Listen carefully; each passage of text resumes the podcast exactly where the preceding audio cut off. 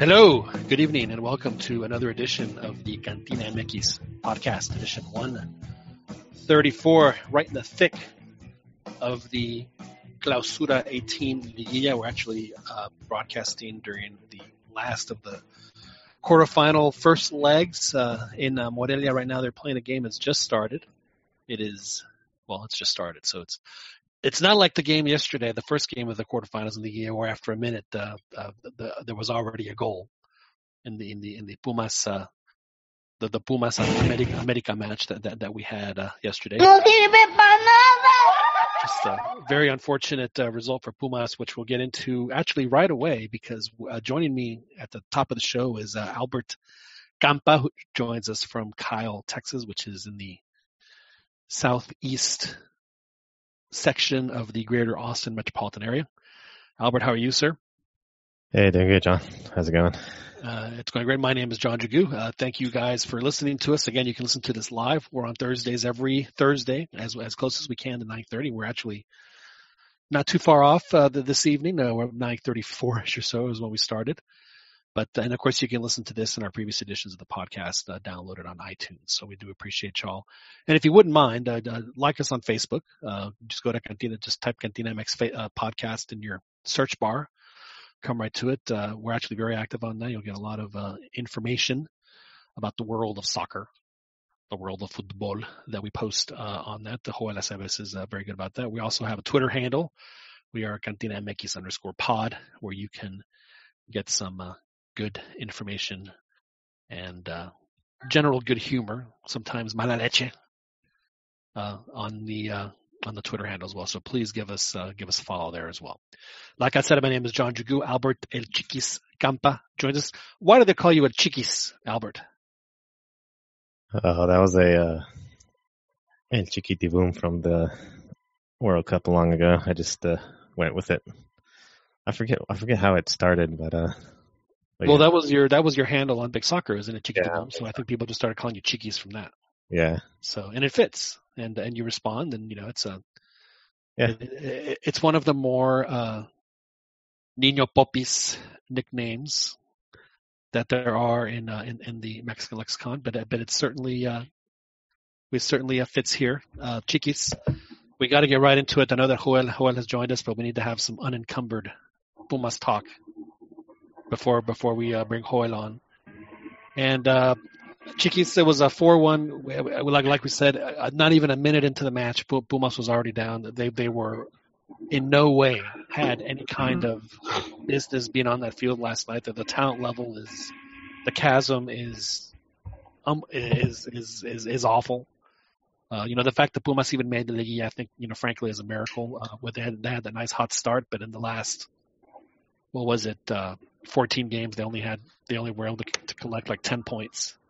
So it's not like Pumas were uh, world beaters, and, and and they showed it last night. And, and and again, you know, the bottom line is is that Pumas is bereft of talent on the field and in the coach's box and in the talent area. Just the the, the whole organization needs to have a a, a, a real serious come to Jesus, uh, and they have two years to figure it out because they're getting a massive reprieve, Chiquis, of, of, of, not having relegation for the next two years to figure out what it is, what kind of team they want to be. Do they want to be the academy guys, or do they want to be like every other Liga MX team and, and, and start spending accordingly? Because the, the hybrid that they're doing, where they're trying to be both, is just not working. Yeah, it's all. I think it's all about the money. Like money, bringing in big names, they're going to need money, but it also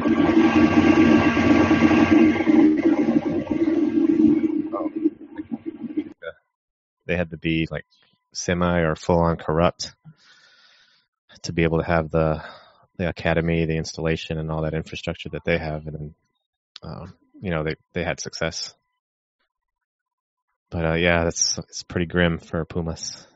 You know, when we had Martin del Palacio on uh, for our 100th episode, which was I guess going about nine months ago now, uh, and you know what he said actually, you know, rings rings rings very true. You know, in the 70s, 80s, and 90s, Pumas had no competition as far as as far as collecting and cultivating talent.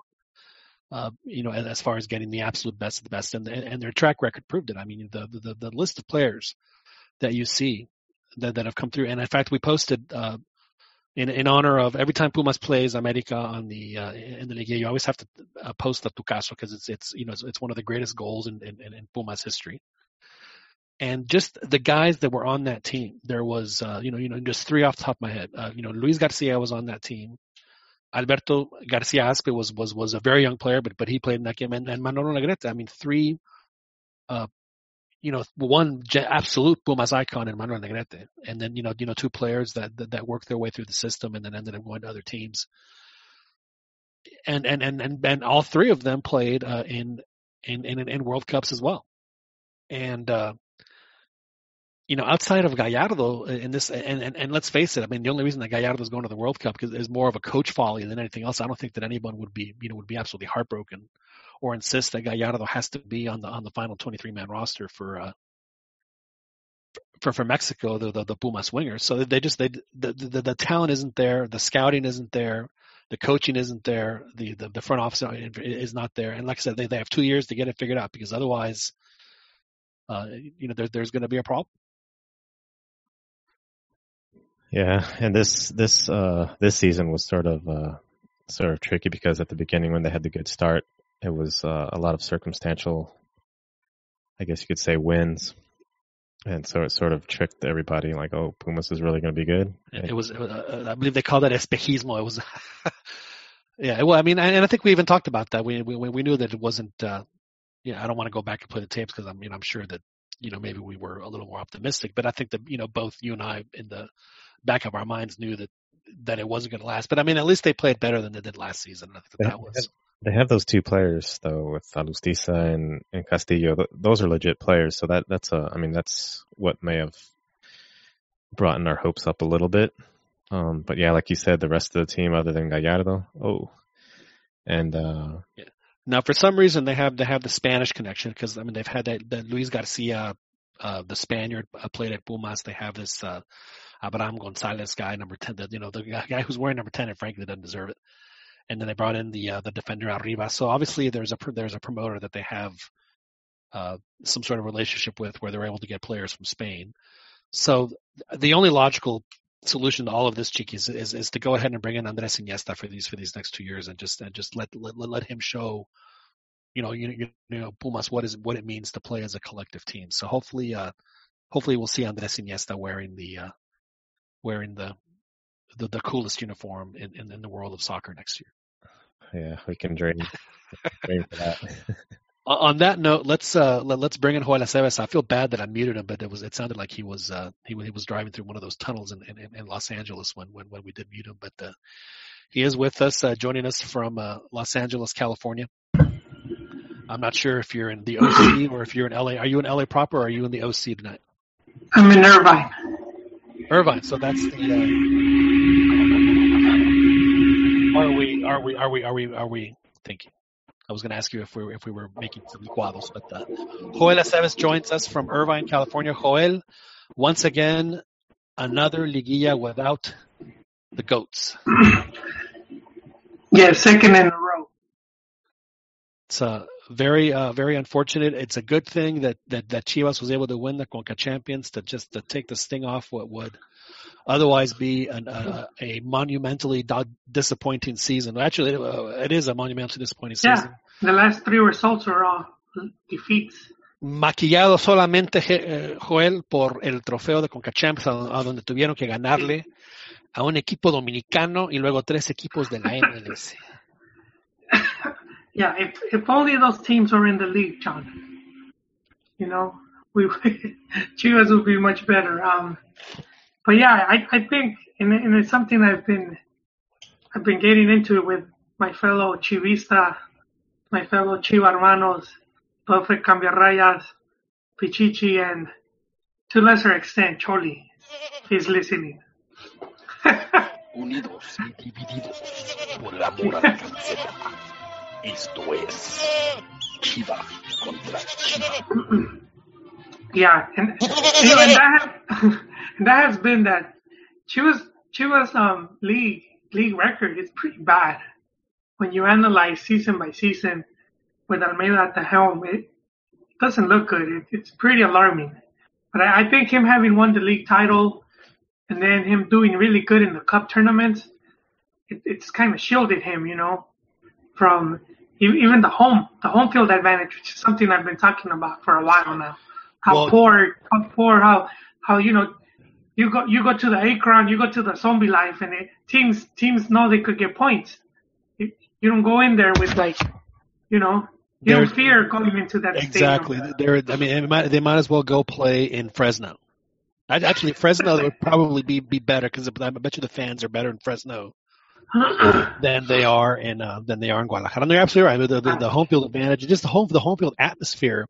Yeah, is terrible. You know, and what's so sad, Joel, is, is is that when it comes to like the bigger games, like the Conca Champions or the Play America, the, you know, and again the, the thing against Tigres, is that the atmosphere was was was was amazing, and and there's no yeah. reason, you know, for the quote unquote most popular team in Mexico to uh to to have such a moribund atmosphere that, that they normally have in the regular season. And I think a lot of that, Joel, is due to the fact that the, that Chivas has the most expensive tickets in Liga MX. And, you know, people aren't, uh, they're not going to, you know, drive in traffic and pay, you know, 500 pesos or whatever it is that, that, that, that you know, the tickets are to, to watch, uh, you know, like you said, un equipo mediocre. You know, they'd rather, you know, they'll go watch play America, but they're not going to go watch them play Puebla.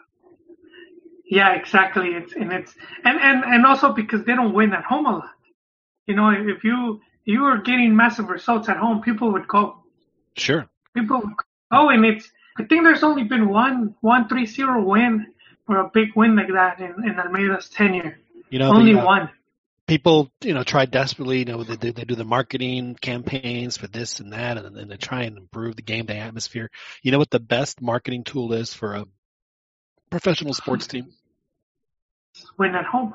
Exactly, winning. Yeah, win at home. that that is uh, that, that, that that that will sell tickets. Win at home consistently, and that and that will uh, that will sell tickets. Now, Joel, uh, we did. I'm glad you. I'm glad you came on, and uh, we'll we'll talk a little more liguilla. Hoping that uh, I know that uh, that Daniel Preciado hopefully will join us after watching his uh, Santos give up a give up a late penalty to go down 2-0 to Tigres. Uh, is that going to be is that going to be the goal that, that, proves to be the difference in the? Uh, the I think Santos I, I, John, I think Santos is paying the iron price. They they lost some games toward at the end of the season that it's hurting them now. They picked they a bad time to they, go into a slump. Yeah, I'm pretty sure they would have gotten Pumas, right? Oh. Uh, hey now, hey now. You I, I mean, you, know, you, don't have to get ugly, Joel. With all due respect. you, don't, you don't have to get ugly with this dude. It did say without due respect. No, but but you know, you, you go from topping the table and, and playing the team that is more accessible to now you're you're arguably one of the strongest. No, you're right. I mean, I mean, by by losing to America, they lost their opportunity to play either Pumas, uh, Monarcas, or Tijuana. Yeah, see, by, those by were those were all games where Santos would be favorites. Right. You know, and now, you know they fell to four, but I mean, you know, they played Tigres at five. You know, and then you know, by, by having this thing, in you boy, you know, Tigres, Toluca, America, and Monterrey. So, yeah, so you're absolutely right. It was, it was just a very unfortunate, uh, play. Now, I did want to ask you something, Joel. Uh, you know, for years, you know, and, and Ron has always talked about the patronato with, with, with, with Pumas and, and, their sponsor for years was, was Banamex. I mean, you can't really have a, a better sponsor for your squad. Oh my goodness. I think Morelia just scored a, or Toluca just scored a crazy good, uh, like a 40 yard goal uh, the goalie got cut out, so they're up 1-0 in uh, in in in Morelia. But then Banamex Banamex goes away, and it seems like ever since Banamex went away, the you know you know and you know and the other one was was with Deportes Marte. You know those, those were the two big sponsors they had. They had Banamex and Deportes Marte. I mean, two pretty good Mexican companies. You know, very very you know obviously very rooted Mexican companies. Now they have DHL and uh, you know Banco Lavalana. I have no idea. I mean, seriously, I just I'm not sure what what what it is. But uh, and, I'm just curious if if, if if if if if that's one of the reasons why Pumas has has seen this slide. And I think another thing that we're seeing is is this insistence of of, of having to. And, and and I'm just as guilty of. I think Chiquis is uh, maybe not as much as me, but you know, of, of of bringing people that you know that that know the Pumas way. Like you know, Patiño was a player and he came through and he was an assist. You know, you know, he's been a Pumas, you know, a Puma through and through his entire career.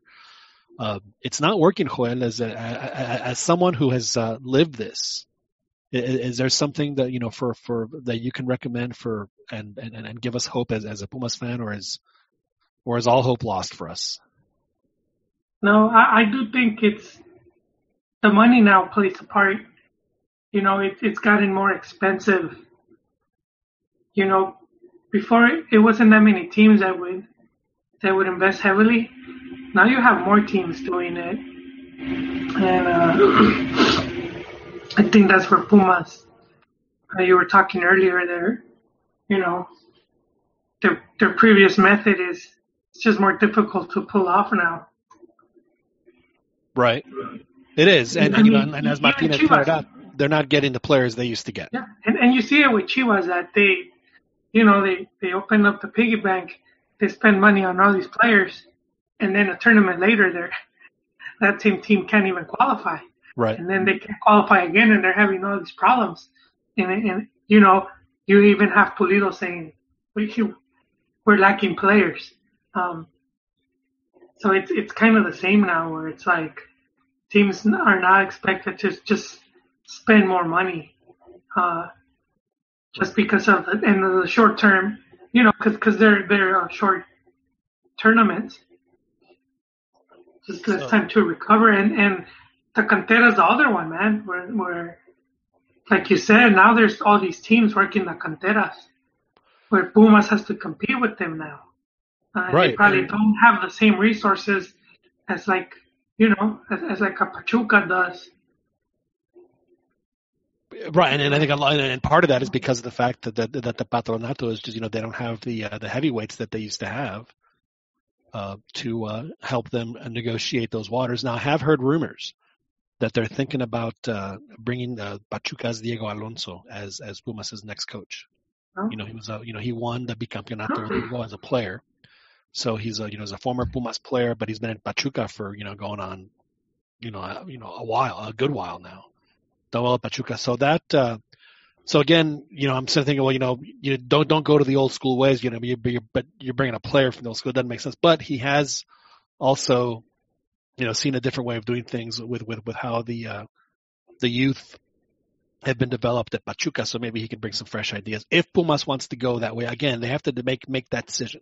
Are you going to be, you know, an, an academy style team where you're you're going to concentrate, you know, solely and fully on on trying to bring in as many uh, uh, players as possible, or are you going to be a team that's going to, yes, we'll have the academy, you know, the fuerzas básicas, but but we're going to concentrate yeah. more on on on, on, on yeah. not just foreign players, Mexican players. So, but what you said it there, John Pachuca, Pachuca's Pachuca has shown that, you know, you could have that balance, but I would say Pachuca has had more consistency as opposed to like Pumas in the front office that you've had this like internal struggle type people um trying to see who's who's gonna be the you know the man the mas right there.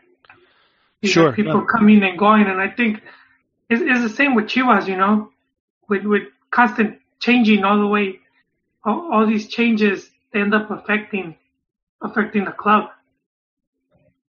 Yeah, I mean, we, we talked about this Joel after the uh, when they won the championship last year. I mean, we thought that the Chivas Comet was going to be was going to be in orbit. So, I mean, you know, the whole season you're expecting Chivas to,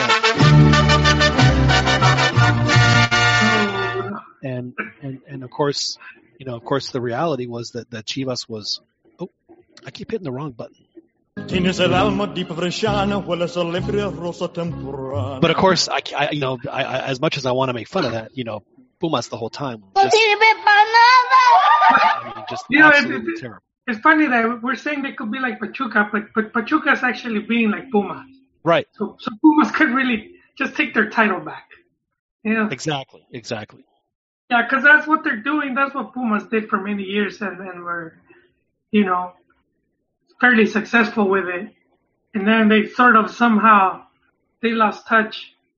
Well, yeah, I mean it's been it's been eight years. I mean eight years where you know you've there's been a you know a, a Pumas player of note that has gone on a bigger and better thing, you know, a bigger and better career outside the Puma, and, and that guy was it was it was Hector Moreno. That was you know Barrera yeah. and Efrain Juarez, kind of sort of, but they kind of fizzled out. You know Barrera because of the injuries and other stuff, and Juarez you know, for whatever reason. Yeah, and so, Pumas would, would always have like notable national team players. Hugo Absolutely. Sanchez Campos, uh, you said it, Aspe, Luis Garcia. They, they've had a lot, man. Manuel Negrete. Gerardo Torrado. I mean, exactly. We just go down the list. Yeah, it's, it's, it's, it's very important, And that's why on the show, when we, you know, when we say, you know, when, when Pumas is bad, it's not good for Mexico. It's bad for Mexico when, when, when, when, and it just like it's bad for Mexico when there are no Chivas on the, uh, on the national team. It looks like there's only going to be a couple on the, uh, on the national team there as well. Now, gentlemen, I do want to uh, mention that uh, probably in about uh, half an hour, 45 minutes or so, we're going to be joined by uh, by Kit McConnico, who is the host of the Throw-In here uh, locally in Austin. Although I'm in Dallas right now, I'm in the Metroplex. The uh, the Sunday morning soccer show that airs on 104.9 The Horn, and he is. If y'all didn't catch Kit's appearance last time. He's a big time River fan, and I'm going to have him uh, tell us again how it was that he became a River fan because the story, frankly, is quite fascinating. I don't want to give it away, but uh, we'll have him uh, retell us that, and he'll go into uh, details of, us, do a deep dive on Group D, Group D, which is Argentina, Croatia, Iceland, and Nigeria. Probably, uh, at least in my opinion, the closest thing we're going to get to the, the group of death uh, in this in this World Cup, and I think it's certainly for Croatia, Nigeria, and Iceland. I think that it's, a, it's as, as big a toss up as Group C as far as who will join heavy favorites. Arch- well, not and not even heavy favorite because we'll talk about that. You know how heavy how heavy a favorite are they really in this group? Uh, with with Yeah. And he'll join This, us a little, a little this later. group is almost similar to their 2002 group with Bielsa, and they had Nigeria and Sweden. The sub- substitute, And England, yeah, that Classico, but I'm not mentioning that because that's, you know, it's always a big match for them. Um, uh, but, but you could substitute Iceland with Sweden. sure. You know, Nigeria's right there, and it's it's yeah, it was teams that that Crazy. knew, huh? Nigeria has been in six. This is their sixth World Cup, and in the pre and and in in in, in, in the fifth time that they'll be in the same group as Argentina. So I mean, they, they know each other, and, and that's just crazy. That that is unbelievable that they've been in, in their group that many times. Yeah, so I, I wonder there, man, and that 2002, even with Bielsa, uh, Argentina ended up going home after the group stage. So who knows, man? This it, it won't be far fetched to something similar happen again because this this Argentina side just hasn't. They're very unpredictable, you know. They could do one really good game and then all of a sudden play really bad. Right now, we do. Uh, before we get to Kit and talk Argentina, uh, more so than we are right now, I do uh, want to uh, discuss, and I'm glad that you guys are on the show with us. So we'll, we'll get to the Liga a little bit later. Uh, you know, I'm actually surprised that Ron hasn't joined us because usually when America wins, it's uh, Sure. you know he uh, you know he uh, he, he appears, but uh, but uh, it hasn't happened yet. Let's let's see if we can uh, let's see. We can, we can conjure him. It's like it's like it's like playing La Volpe for, for Fernando. He Let's showed up after the Chivas win, so that was surprising. That is true. That is true. Uh, but but but very late. Very. I mean, like like like just as we were wrapping it up, he he came in and Yeah. we had like our after hours show that was uh, frankly very entertaining. But uh, we'll, we'll see we'll see what happens. But what, I wanted to talk uh, to, about the the uh, this promotion relegation mess that the Liga MX uh, kind of well have have done to themselves because they're the ones that make the rules on how the on how the league operates.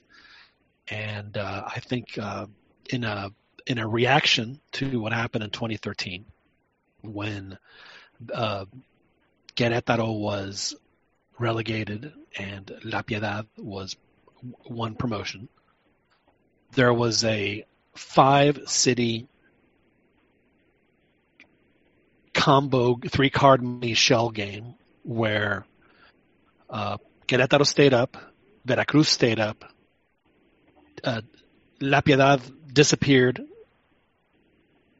A team moved from San Luis to Jaguares, and then San Luis is the team that ended up being relegated. When they had, and, and they were they were- doing just fine in the league, and we haven't seen or heard from San Luis since. So so I think that that's one of the things that they're trying to avoid.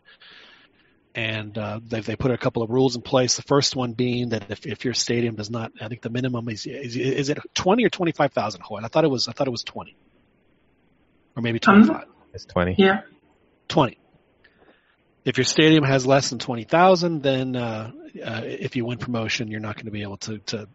And out of the thirteen or fourteen or however many teams there are, and and, and yeah, since only six teams are eligible to make to uh, t- to gain that promotion. One of those being uh, the Leones Negros, who, who played in Jalisco, who uh, were who lost the final to the excuse me the uh, the Cafetaleros of Tapachula, which is down in Chiapas, the coffee plant the coffee planters, as they are known as. Will be playing the Alebrijes de Oaxaca, so a nice, a nice little uh, southern, southwest Mexico little rivalry to get in. But despite the fact that they both have newish stadiums, they're they won't be able to make the jump into the into the first division because those stadiums do not have the uh, the appropriate capacity. And, and and I guess my question here is, knowing that they had these, the people were building these new stadiums. If Liga MX was going to do this, shouldn't they have told these folks, "Hey, we're going to in, in, the, in the next three years, we're going to make this regulation that it's going to be a minimum. So if you're going to build a stadium, make sure it, it, it fits the regulation." But it seems like what they would prefer to do is, "Hey, we know you have this nice new stadium, but you know what? Despite the fact that you have it, uh, it it's not going to matter because you're never going to we're going to make sure that you never play in Liga MX because we're going to put this minimum seating requirement and your stadiums don't meet it. So there's no chance that you guys will ever get it. So very unfortunate there. The other thing is the multi-property, multi-propiedad is a, you need to not have that to be cert, to be certified as well. So there's two, two obstacles, the stadium size, multi-propiedad, which that eliminates, uh, Dorados, Tampico, and Jaguares. So it's okay for Leon and yeah, that's, that's, and Pachuca to, to, to be in the league, but but all of a sudden you know you can't have these other yep. teams in the uh, in the leagues. And then, then of course the other stipulation is is is if this happens, then the team that's you know if, if, if a team wins promotion that is ineligible, then the team that, that is relegated can pay 120 million pesos, which is roughly about uh, about six and a half million dollars as a as a fee to stay in, and if they can't come up with the cash, then they're relegated, and the league stays with 17 teams. And and here's my big question: Who is going to tell the, the the rights holders, Univision, Televisa, Azteca, Imagen, Fox Deportes, or whatever, that they're going to have one less game per week for 34 weeks?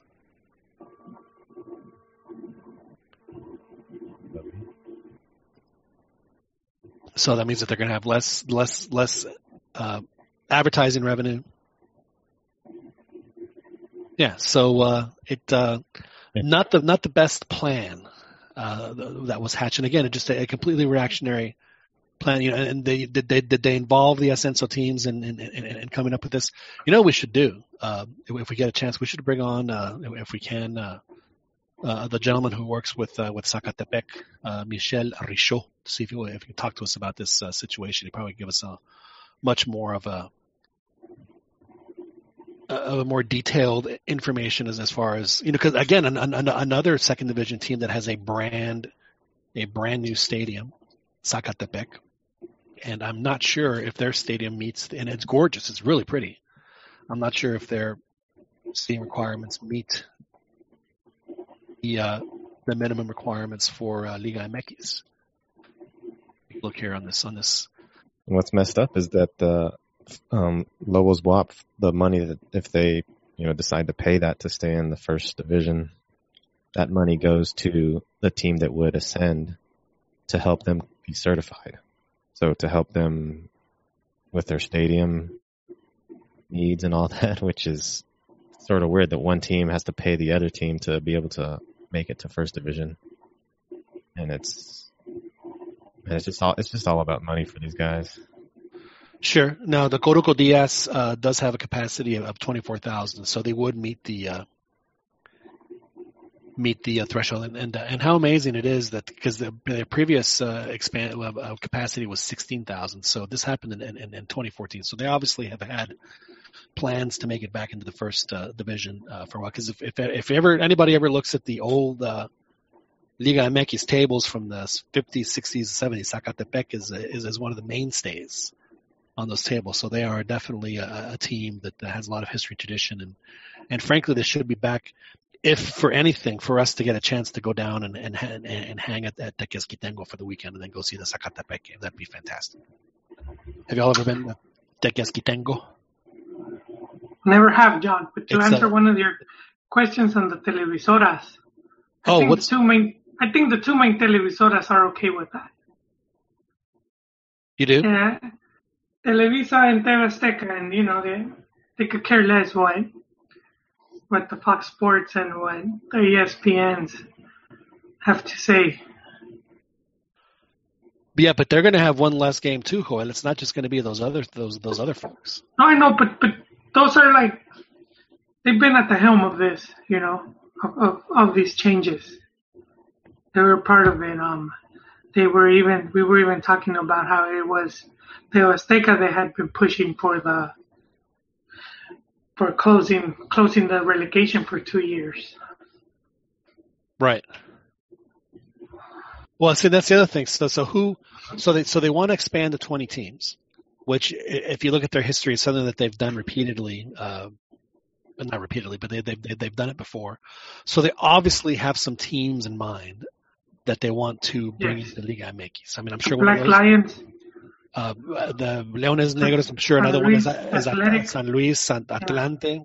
Atlante, You know, uh, I'm I'm I'm I'm not so sure if Tampico's on that list, but I'm sure that. Irapuato uh, is a good option as well. yeah, What, But- what list? I'm sorry. What, what list are you talking about? Or if Atlanta is on what list?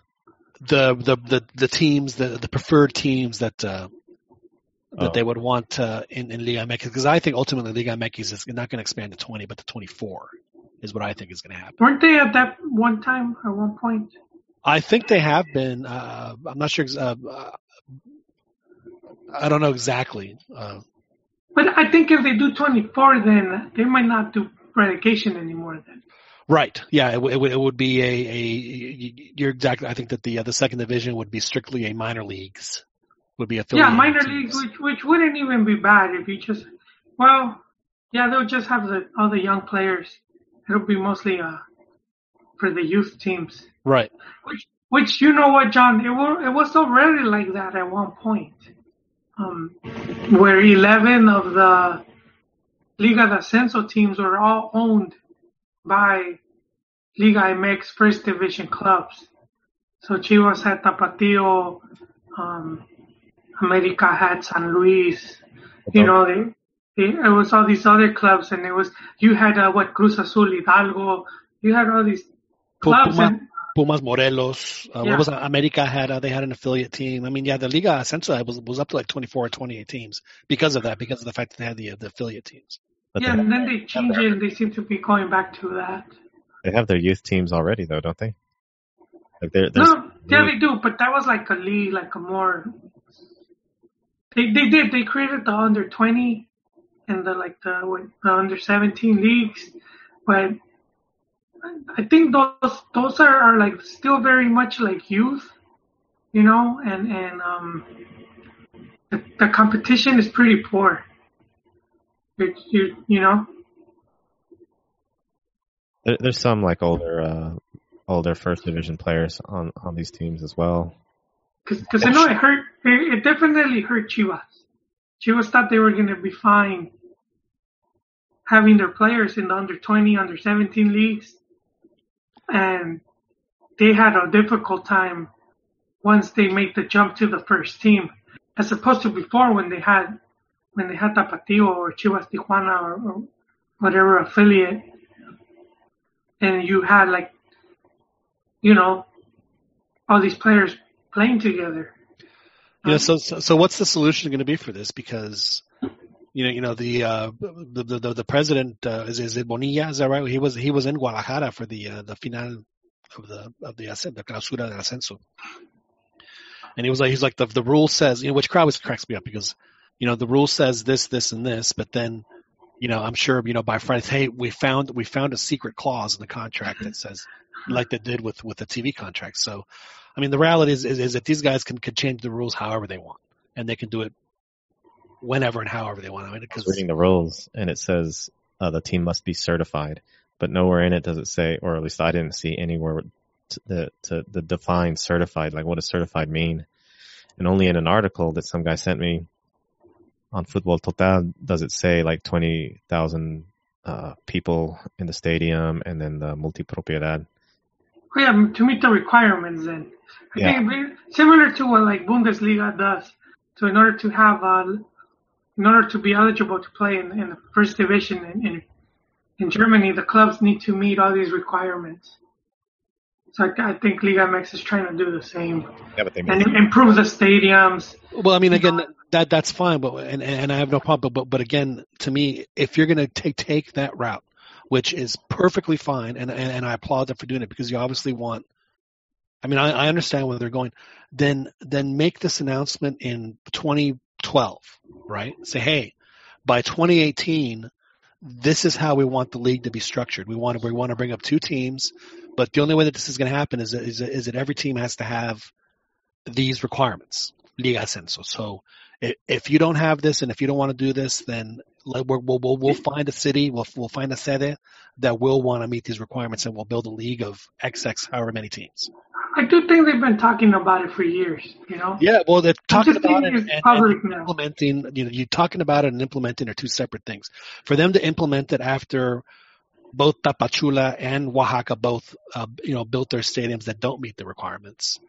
Uh, I mean, it, it's it, it, it's just it's just another.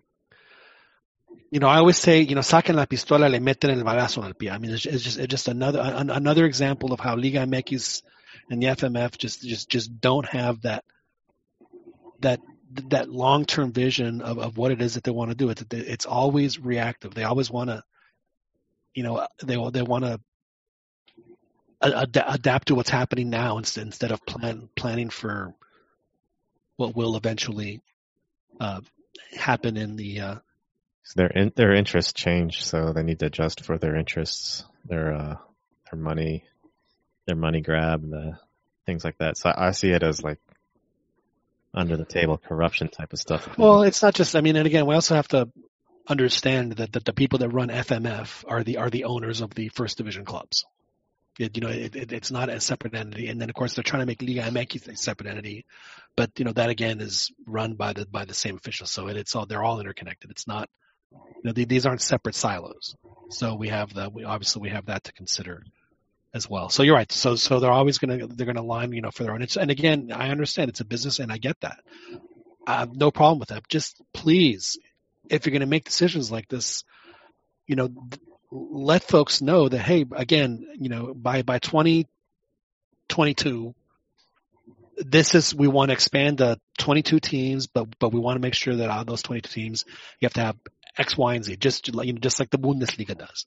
And then that way, you know, instead of two teams building stadiums, they got like you know, in a 10 or 11 to, wow, we have a chance to you know to do this, so let's, you know, let let's do this properly. That's all I'm saying. And this is also a league that uh, teams are not paying bonuses. Teams are not even paying pay player salaries historically. So money is either like really an issue with the league and with teams, or the one percent wants to stay like they want to stay up there and and you know leave all the little guys. Now we do want to hear from y'all. The, they're listening to us live here in the Cantina MX podcast. Uh, do we have a, a number set up? Uh, yes, I do. I've tweeted it. It's uh seven two four seven zero seven three eight two six, and it'll ask for a pin, and that pin is one three one one eight. And the pin is 13118. So again, for you folks that want to call in, number is 724-707-3826 and the pin is 13118. We'd love to hear from y'all. Right now we are talking at Ascenso in a little bit. Probably in the next uh, 15, 20 minutes, we will be talking Group D with Kit McConnico, the host of the Throw-In here locally, uh, uh, the weekly soccer show that airs on 104.9 The Horn. A uh, big, big time River Plate fan, and he will tell us uh, he will tell us why he's a River Plate fan, and we'll uh, we'll, discuss that in Group D as well. So, and again, we should, uh, like I mentioned, uh, if and when uh, uh, we should go to Zacatepec. Uh, Tequesquitengo is, is one of the is, it's a nice uh, lake, about an hour outside of Mexico City. You can go water skiing. They got a couple of nice little. Rent. They might even have a little golf course there. So you, you go and you you know you have the weekend at at, at, at Teques, as the kids call it, and then you go to the you go to the Zacatepec game. You go to the the the, the Joel is working on his third smoothie of the podcast. We'll go. Uh, we'll go to the the Selva Cañera and we'll watch a Zacatepec game and go back to Teques and have and you know and have a have a nightcap over at the uh, over at the at the lovely little resort. Or you know maybe we can do an Airbnb or get one of those nice uh, big uh, eight bedroom houses that they have that line the uh, the lake, kind of like Lake Travis, but uh, for for uh, a more obscene amount of wealth. uh, Teques, Tequesquitengo? Tequesquitengo, yeah, it's T E Q U E S Q U I T E N G O. Oh yeah, it's a it's a it's a cool little town. Uh, I actually this was years ago. I was a kid and uh, I, I learned a well. I tried to learn to water ski in Acapulco, which is an ocean, which is you know skied like it was nothing in Tequesquitengo. It was like I, I knew you know I was like you know eight years old. I'm oh this is easy. So uh, well uh, it's a it, it is a, a very nice uh, little little weekend jaunt for for for folks back to uh, the league. I was hoping that Dan would hop on, but we haven't heard from him yet. Uh, Tigres uh, wins uh, 2-0 against Santos. Uh, as we said, that they kind of had their slide. And uh, Monterrey drew 1-1 with uh, Toluca. No, not, sorry, not Toluca, with Tijuana there in the Perrera up in the Tijuana, San Diego area. I don't think that Monterrey will have any problem advancing there. And of course, the obscenely unfortunate 4-1 defeat that, that the Pumas had at the hands of America, who um, it was you know, and again to do it against them, you know, it's one thing to lose you know 3-0 to Tigres or whatever it is, but to do it to America, it's just. Yeah, and America that had been inconsistent leading Exactly. up to the game. Yeah. Yeah, I mean, I mean, I mean, you know, as I, I mean, frankly, as a as a Pumas fan, you think, well, you know, they're not being very consistent. They're ripe for the plucking. You know, you have nothing to lose. And like I said, with within 45 seconds, 45 seconds is all it took for America to go up 1-0. No sirve para nada. So it's yeah, just uh, very unfortunate for uh, very unfortunate for Pumas Uh, to. Uh, hey, but you made liguillas, so that is true. We that's did. something. We did. That's something. Thanks to our, our big win against Santos, which unfortunately proved uh, very unfortunate for Santos because it, it, it pushed them down to play Tigres. They lost 2-0 tonight. Daniel Preciado joins us from Osh, from Escondido, California. Daniel, going to going to Torreon down 1-0 looked a whole lot better than going down 2-0 with that uh, that uh, handball there in the, in the 80th minute. And Gignac slots it home. Dan, what Smith song will you be listening to on the on the way to work tomorrow to console yourself? Um, heaven, heaven knows I'm miserable now. That's that that's that that would have been my choice as well, sir. Good to have you on the show, Dan. Pleasure as always. Evening, guys. Aquí estoy. Dar la cara. Yeah. Para poner el pecho a las balas, as they say. Yes. Well, Dan, uh, were you? Uh, I mean, as, as- aside from the result, uh, is is is is two zero insurmountable for for for Santos, or are they going to be able to uh, to make it happen? Oh, anything's possible. Um, no, it's not going to happen. Um,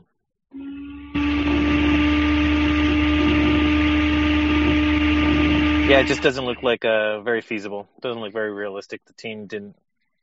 Ah, I don't see where they're going to get. The, the, they definitely peaked too early. I, that's what I was kind of hoping wouldn't happen. I, I, I was hoping they'd kind of right the ship, but it's they don't look very good right now. I don't think, and I mean, I don't know about you. I mean, I, I was Yes. He muted himself. Oh. He was he was out he was uh, he was auto uh, auto edit, auto editing himself. His, his voice was cracking, and I think he wants to cry. Well, he was, he was holding back Give, here. give him a moment. Real quick though, this is what I think uh, uh, what happened on Santos though, and I don't know if I'm I could be wrong on this, but I think that they're you play different when you're away than when you're at home. They played really, they were just defending the whole time. It seemed like to me, and I think they were missing Osvaldo. What's his name? The midfielder dude, Oh, Osvaldo Martinez. Osvaldito. and he's like he's like the main, and, and they didn't have any like push uh, forward, so. It, it got so bad for Santos that they had to bring in Javier Cortez. I mean, that that that, that should say it all right there. Yeah, I think he I think he suspended Os- Osvaldo Martinez for one for that one game, but uh, but yeah, I, I mean, I actually think they could come back and get two goals um, if they if they push forward and if they have him in the midfield again. Well, I mean, it's not like Tigres is completely infallible. I mean, they've and and Dan will be the first to tell us that you know that that Tuca is not the the kind of guy that that, that goes for the throat, so to speak. So you know that, that they're going to be. That playing is him true. more. They they they definitely lack that killer instinct First a half, So lot of a lot of times. Um, first half of Tigres was was sad. They weren't playing good at all. And that's the thing, like they weren't really out of the game until that. I mean, it was just an ugly, scrappy match. Uh, but yeah, that that that penalty. I mean, it's like, I mean, what are you gonna do? I mean, it, it, I think that kind of sealed it, though. To be honest, it's just it, it's it's a pretty. It requires a really really good game. I mean, uh, you, you, it requires a lot of things to go right. But, so you essentially either have to win 2-0 because I think that'll be enough to for them to progress, right. or we're talking a Well, that's the 4-1. minimum. That's the minimum. 4-1. They cannot allow a goal exactly. So it's either win to zero or yeah. So or even uh, yeah, yeah. That's that's basically their There we go. Yeah, a, Now, man, I mean, again, hard. as we've seen, as we have seen over the uh, over the past couple of weeks all over the world, uh, a two goal deficit is not anything that is that is considered insurmountable. So it's not like uh, that's not. And again, even for Pumas, I mean, you know, you know, Pumas has come back from. I mean, they did it in the final against Tigres of all teams a few years ago. Now, granted, this team is nowhere near that quality, but uh, it, uh, it, it it is it is it is certainly possible. Did you say we had a caller, Chiquis? Someone called in. Eduardo. He's calling in. Eduardo's calling. Eduardo, good evening. How are you, sir? Hey, good evening, guys. Where are you calling in from, Eduardo? Um, uh, Baltimore. How are things in Baltimore, Eduardo? Uh, come again? How are things in Baltimore? Uh, dead, quiet. Yeah. All right, Eduardo, what is your what is your question, comment, or general observation? All right, so holding another title, this you know this this liguilla, and yeah, you guys see Tigres winning it again? You see Tigres winning it again, so you think they're going to go back to back? Oh, I, I- I think so, but I wanted to ask for your for, you, for your guys' opinion. Okay. Uh, well, if, I well, Eduardo, are you a Tigres supporter? Damn. You are. So you, you so you want us to you so you want us to sell. Yeah, of course. I think it's you know honestly it, it it is wide open. I really don't think that there's any.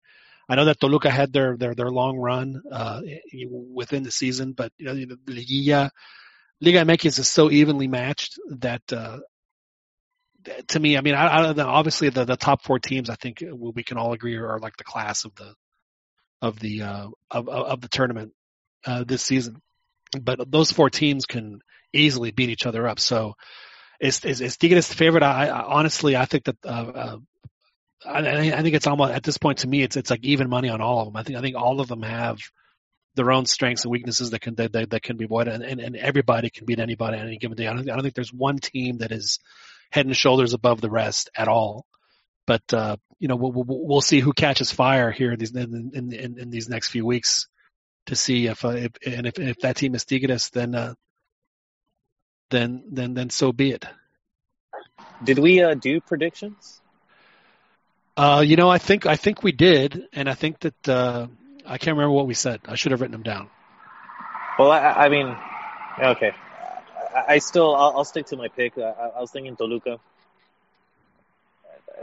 but I give any team a chance that who's got like a that marquee player like Sambu, which is why I kind of give maybe Santos a, a fighting chance. You know, if if Djaniny could find that early or season form that he that he was in, but teams like that, uh, Tigres with all their players uh, up front, you know, that have that.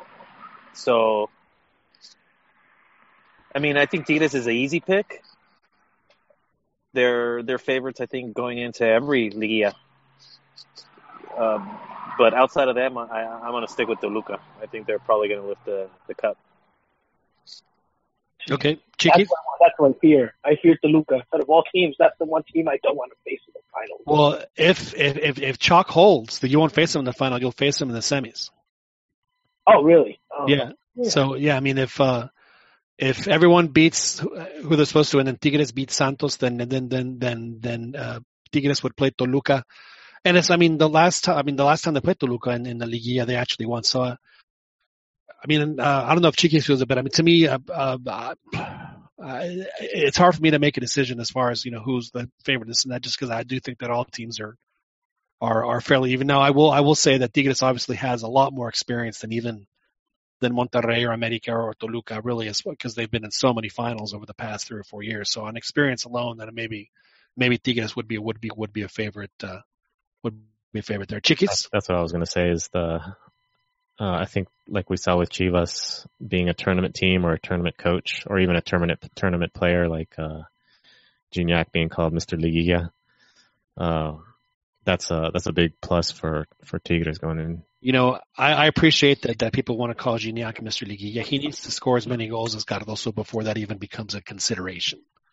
So he, he right now he might be uh, Niño Liguilla compared to compared to Cardozo because that I mean that That's His- legendary status. yeah I mean that is yeah Eh, call him baby Liguilla. Maybe yeah. baby b- baby Baby. Liguilla baby Liguilla all right Eduardo Baby. thank you very much for your call we appreciate it You guys got it. Thank you. Have a good night. yeah thanks for listening to the show we uh, we certainly appreciate it El Profe Cambiarrayas, Profe Cambiarrayas, you joined us a week too late. I thought that you might be on last week after the big, big win that Chivas had. And are, are you are you on to uh, no, uh, you know, just uh, uh, as a courtesy, as a courtesy, Profe, I'll, I'll let I'll let you hear it. Just, just, just the one time. You ready? Do it, Do it, John. I'm ready. A huevo, cabrones. And that summoned Joel back in. Yeah, we had to had to, had to play the uh, Vicente just uh, you know for for every for every every Chiva hermano that joins the show. Juan Uribe, how are you, sir? How are things in Long Beach, California? Long Uh, Beach. buenas noches, señores, uh, and esteemed gentlemen and ladies. Um, it, it's going well. It's going well. I just, Yeah. I just Now, every finished, time I uh, think of Long Beach, I think of like the pier, and every every every uh, every police movie, like Lethal Weapon, whatever, whatever, they always have the big shootout down down on the Long Beach Pier. So I'm serious. It just it, seems- it seems like it always happens. So how many how many those- the how many docks. expl- yeah how many explosions do you see down at the docks down at Long Beach? every day there's like, you know, you got to run for your life, man. Especially now with the the trade war. You know, you got the the Chinese drones flying over, dropping bombs. Right, right. No, no. I, uh, I understand. uh, you know what? The, what- what I got to run from is f bombs, and because I'm the one dropping them, though. So there's Well, well, every day. well, if, if if you get out of line, don't forget, Prof. I, I do I do I do have a I do have a cop for you if you, if you do get out of line. Is that so? Who made you pope in this dump, huh? So, I, I am glad he's on though. I, I, I got some uh, AYSO questions for him. I was wondering if if he could lend his expertise at some point. well, uh, if you want to fire away, fire away. Yeah, dude. Real quick, All right. do you do you think it's a, a good option um, early on? AYSO Yeah, or so, what, uh, what what age we talking about? Or this is just gonna be his general? first organized like organized um, like team where they'd actually be playing. So he's uh five, gonna be five. Um, I would say the. I mean, he'll get touches on the ball. The the coaching, the training will be crap. Um, but at that age, pretty much all the training is, is crap. Um, That's what I kind of figured. I would recommend. Wh- what I recommend, uh, uh, that's, but I mean, it's fine to get your feet wet, and then after that, if, if you really, if you know, if your if your child is inclined, put them into find them a a, a, a Sunday league team in a you know Latin league, Mexican league, and maybe Gotcha. if there's indoor, find like a Now- five on five Now, indoor. league. Dan, if if that does happen and, and, your, and your boy does start playing, I, I do want you to at least have at least have one of these reactions. Mío, hagamos tres pases seguiditos, tres pases, no te pido 28 pases seguidos como Barcelona, te pido tres. That's all we asked. know all we what? asked. That- Actually, I, I, I played there for you guys because uh, joining us is is uh, is the man who uh, talked about earlier. He's the host of the Throw In, the weekly soccer show here in Austin, heard on 104.9 The Horn. He just got done calling a rugby match. He's a huge River Plate, and he's going to tell us again why he's such a huge River Plate, River Plate fan. Kit McConnico joins us from I'm not sure where, but he's joining us. Thank you very much, Kit, for joining us. Well, thank you very much for having me. I'm sorry it took so long. I am leaving the Round Rock Multi-Purpose Sports Complex where the Austin Rugby Elite were able to come up with their first victory of the year. So it's been an entertaining and exciting evening for me, and I'm very happy to join you. Thank you again. Was was that uh, sevens, fifteens, elevens? What rugby were you calling? This is 15s. Wow. Um, unfortunately, no Argentines were represented on either side. There were a pair of Chileans for the visiting New Orleans side. We talked a little bit about um, they were both uh, fans of La U. Um, I said some disparaging things in favor of Colo Colo, and they weren't too pleased with that. But Wow.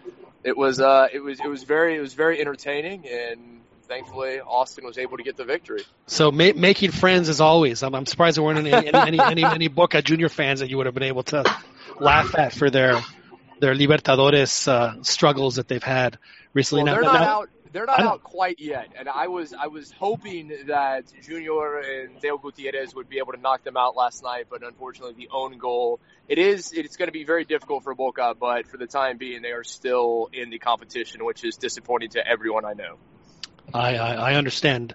Now, now, Kit, we brought you on because we want to talk. We want to talk Argentina because uh, in, uh, in in our series of, of World Cup previews, we're, we're we're bringing on folks to discuss the groups, and we've had uh, someone come on talk about Group A and Group B.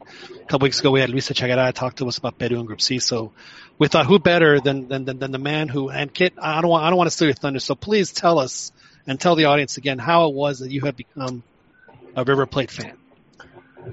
Well, I was I was lucky that I was visiting Argentina on a family vacation. We, my family and I went to a match where we met a gentleman who worked for the club, and he was impressed with my ridiculous knowledge of River Plate. So after the match, he took us inside the stadium. I met the then president Jose Ma- Maria Aguilar. They took us to the trophy room. We went through the locker rooms. I met a few players, Coco Ameli, Turco Husaín, and I got to do something that very few River fans ever get to do. I got to walk on the pitch at El Monumental where Argentina won the 1978 World Cup. And from then on, as then President Jose Maria Aguilar told me, you and your family are River fans. Your children will be River fans, and that's been the case. And I'm very thankful for that opportunity. Now, from that, that's an amazing story, and uh, you know, again, getting the getting the soft sell to become to become a River Plate fan. Now, now, now, from that from that experience, did did, did did did your love for Argentina come from that, or did Diego Maradona come over and do balloon animals at one of your birthday parties in, or, in order to get y'all to be Argentina fans? Um, unfortunately, Maradona did not come to any of my birthday parties. He was in a condition I don't think he should have been around children, or he probably still should not be around children, to be perfectly You honest. You didn't get frosting tips from Claudio Caniggia to, to, to convince you to become an Argentina fan. I did not. That that Wait, wait. that Out of all players, didn't why. Connie? Sorry to interrupt, Keith. But why why bring up Connie, man? You, are you trying to? This is the guy that left River for Boca.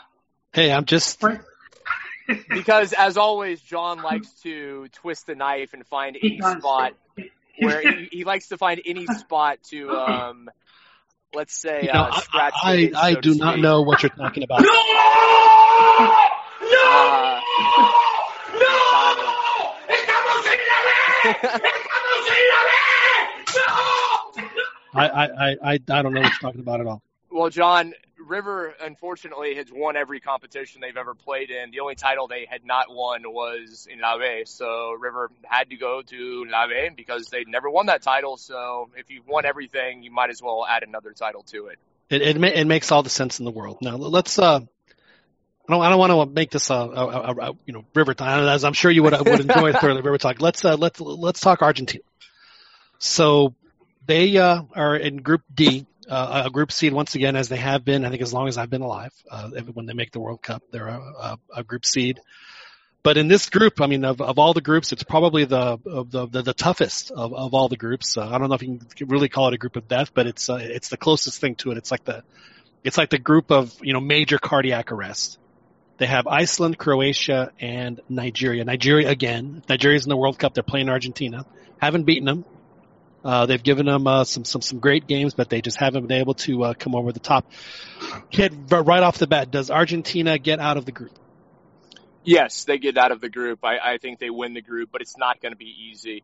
As you said, this is an incredibly difficult group. I don't think there is a quote unquote group of death in this year's World Cup, but Argentina is in a very difficult group, probably the most difficult group. Everyone in the group is talented, from Nigeria, as you mentioned, Iceland, who's everyone's fan favorite, the Minnows, making their first ever World Cup with a population the size of Corpus Christi, Texas, and then Croatia, who is underrated in my estimation. I think the Croatians are always good. In Argentina, underachievers, frankly. Very, very much so.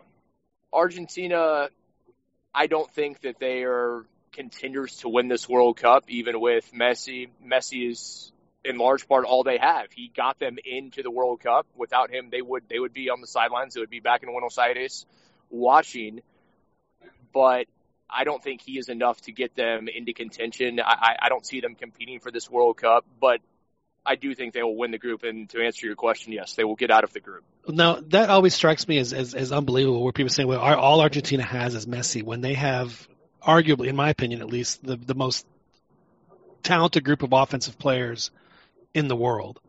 Why is it that for the past, well, it seems like, I don't know, eight years or so, I guess. Why can't they get it together? Why can't they get it to? What is? Why does it look like it's Messi and ten youth soccer players when they? Well, you hit the you hit the nail on the head, and that's exactly what it looks like. It's Messi and ten people watching him, and people always say, "Well, how come he isn't as successful being Messi at Argentina as he is with Barcelona?" Well, at Barcelona, he has people supporting him. He has people creating, people playing alongside him. For Argentina, he has people watching him and you're right. There's a, there's an immense amount of attacking talent. You have players like Higuain. Say what you want, he's he's fantastic. He, he's missed big chances. You have Pocho Lavezzi. Di Maria plays well. He's played fantastically in World Cups. You have players of caliber surrounding Messi. But whenever they put on the albiceleste, whenever they play for the national team, they all sit back in awe of Messi, and they all say, "Well, what is he going to do?" And he's going to do the work. And instead of helping him and being in those supporting roles because most of those players for their club teams they're used to being the stars they're used to being the goal scorers or at least if not the top dog one of them and all of a sudden they're playing with arguably the best player in the world and for whatever reason they have yet to figure out how to play alongside him effectively well, well, and again, and, and here's where I, I don't see why people can discount Argentina because yes, you're right. We have seen that, and yet they've made three finals in a row playing like that. They have. So, so obviously, right. obviously, to me, it's a it's a testament not only to how good he is, but I mean they're not that bad. I mean they don't they don't suddenly forget how to play soccer. But it seems like if, if they could just put it together, then I mean in my mind they, they rocket. I mean they they are on on, on the group of uh, the the group of the draw where they would play. Uh, I think it was uh, Spain in the quarterfinals, if I'm not mistaken, and then and I think and I think France in the uh, France in the semis. If if, if chalk held. Right. That, that would be. there's no reason to me why why why they couldn't beat either of those two teams. I mean, they no. certainly have the talent to do so. And I agree with you. They do have the talent, and that's always been kind of the catch twenty two of Argentina is that they have talent. They have immense talent. They always have, but putting it, translating that talent into results on the pitch has been an issue. Why that is, I, I speculate like all Argentines do that Messi is simply he's he's the guy that everybody has their eye on. Nobody else really knows how to play with him. They're not sure what to do. They in my in my opinion they defer to him too much. And instead of playing alongside him and getting on him at times, and when he misses or he makes a mistake, they're afraid to do that because he's Lionel Andres Messi. He is the guy, and he he's I mean he's he has a, he, I mean whoever you want, Pele, Maradona, Ronaldo. It's a one name guy. It's Messi. Picolin. Of course, yes, um, without it, without the shadow of a doubt, and that is to Argentina's detriment. That being said, they have been successful and they've made finals, but as good as Argentina's been historically, the bar is very high. If you don't win, it doesn't matter. Being in the final is not enough for Argentina. And unfortunately for Messi, if he does not win a World Cup, he will never be as great in Argentina as he is in the rest of the world. And this is something that m- most people don't understand. He is not as revered in Argentina as he is in Spain or other places. He is not the godlike figure, and this is because he has not won a World Cup. If he does, that'll change. But if he doesn't, he will always be second to Maradona and maybe Right. second or third to some other players. Now, now Maradona's Dios, right? And, and they call it Pelé el Rey. Uh, there's a shirt in Mexico that says, "Si Pelé es el Rey y Maradona es el Dios, entonces Cuauhtémoc es el papi de los dos." a shirt you can find outside the uh, the Estadio Azteca. That's a Well- shirt you can find in any reputable tianguis in Mexico, right? Oh, absolutely, absolutely. Well, maybe maybe not in Guadalajara, but uh, but but certainly certainly outside outside the uh, the Estadio the Estadio Azteca. We're talking to uh, Kit McConnico, who's the hosts the throw-in, the hour long. An hour is just too damn short, Kit. Uh, an hour long, and Sunday mornings at 9 a.m. when people are. Uh, uh, I guess either either nursing a hangover or driving to church, but you do get a lot of uh, a lot of participation, and you guys are having a uh, a third anniversary this week. I wish I could go. I'm actually working a stupid track meet, but uh, so I wanted to go, but I won't be able to. But uh, you guys are having a third anniversary celebration this week. We are. We are indeed. We have been on the air for three years. We are the longest, I mean, we're the only radio, English language radio show about soccer in Austin. And we've talked about it for a while. We've partnered with the Austin Soccer Foundation. So 10 a.m., weather permitting, we are going to meet at the AMSA Fields in Onion Creek. And we're going to play a pickup game, raising money and raising funds for the Austin Soccer Foundation, a very worthy hmm. cause. And afterwards, we're going to head to Luster Pearl on Rainey Street. And we invite everyone to join us, whether you're going to play, whether you just want to hang out, come out and support local soccer and say hi. We, we, we, John, we're even inviting Pumas fans. So you are welcome. Are, I are you inviting? Are you inviting Boca fans? No, Bosteros are. th- th- That is that is a question I've had to field more than once. Bosteros are welcome. Um, there will there will be a uh, there will be a dress code and Boca gear will not be permitted because this is a high class event. And that's all I'm going to say about that. Studs up, slide tackles are permitted, is what you're saying? Um, they are indeed. And my co-host Justin the Smash Simmons, we actually have a liability waiver that is written up with his name mentioned multiple times because of his poor habit of going into tackles two-footed and with studs up. That is uh, well. We don't want to. I mean, I mean, this is a friendly game. We don't want to see anything. Oh, we don't want to. We don't want to. You don't, don't want to see agree a more. ball. you don't wanna see bloody Boca jerseys? There's a time and a place, but not at our charity match. Oh, okay. Now, now back back to uh, back to Group D, kids. So, so you you saying America? Uh, America. Good lord, listen to me. Uh, I, I, Argentina the favorite. Argentina the favorite. Yes, I think And America so gets who- through uh, Cruz Azul, maybe Chivas, and And unfortunately, I don't you see can't Pumas forget the getting out of the Chicago group. Fire. You can't forget. So, out, out of the other three teams, who who would you think would have the, the, the best chance then of of of advancing uh, with, with Argentina to get to the knockouts? I think Croatia does. Nigeria is a fantastic side, and uh, and all the hyperbole about them is always true. Yes, they're athletic and they're big and they're strong and they're fast, but this isn't the best hmm. Nigerian side we've seen. There have been better Super Eagles sides in the past. I, I, I don't see them getting through because teams know what to expect from them. They're very direct in the way they play. Iceland is the fan favorite, as I mentioned. Everybody wants Iceland to advance. They want to be able to do the Viking clap. They will have a huge amount of support. And I, I, I may be wrong, but I kind of think that they have spent what they had qualifying for the World Cup. I don't see them being able to get by sides like Croatia, like Argentina. And so I'm going to go with Croatia. It's a very good team. They have players of quality, they have experience, and I think they'll finish second in the group to advance. No. Usually Croatia's had uh, they, they, they've kind of been unlucky. I know in uh, in 02 they were in a group with with with Mexico and Italy and, and Ecuador, and I'm sure the Croatian fans thought that uh, that, that that would be especially after making the semifinals, but uh, they weren't able to to advance. And that was even even after beating Italy, they weren't able to advance. And then again in 06 they draw Brazil and, and, and Australia, and Australia knocks them out. And uh, and then of course in 2014 Mexico was able to knock them out with their 3-1 win. So to me, I've always thought that that Croatia, after making it to the quarterfinals, I'm sorry, the semifinals in 1988, 1998, and, by beating Germany 3-0, uh, Franco, just a, a, a stunning feat.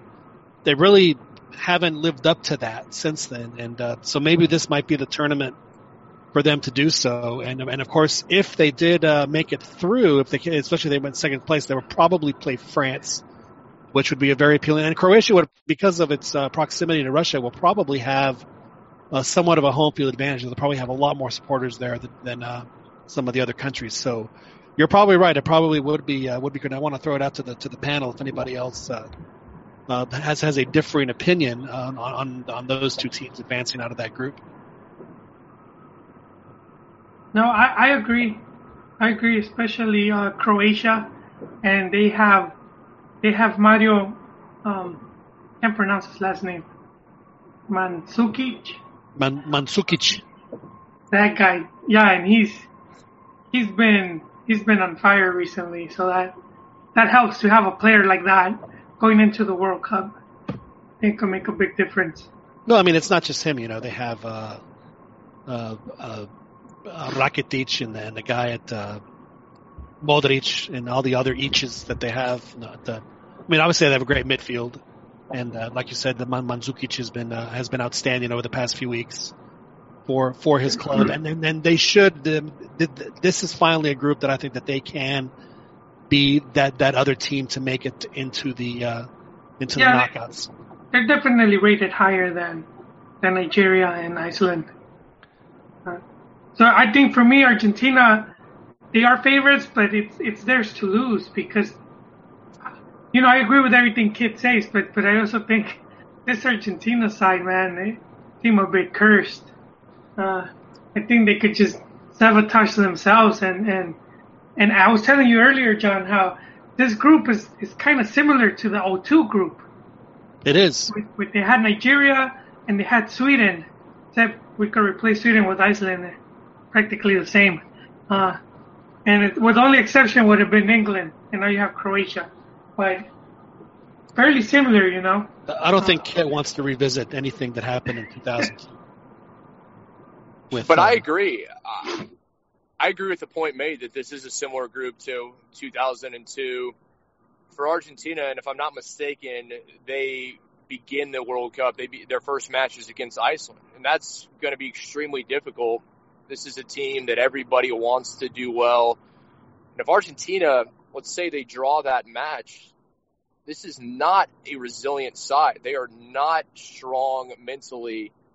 I can see them cratering. I can see them crashing. I don't think they're going to lose matches, but I, I could see them drawing Iceland and then maybe drawing with Nigeria after that. And if that's the case, I don't know. Maybe maybe they're lucky to advance second in the group, or Yeah. maybe they don't get out. And, and you know that's a big point that you're making about about um, being very resilient and mentally strong because you know I'm a Messi not too long ago. I think hasn't he quit the Argentine team like twice already? He Just- just- Or just the like one, his just the one. Una vez en mentiritas y la otra vez. Yeah, he did For it uh, after This the uh, for real? When when his team completely abandoned, where he had to literally make all the passes to himself and just totally totally abandon him.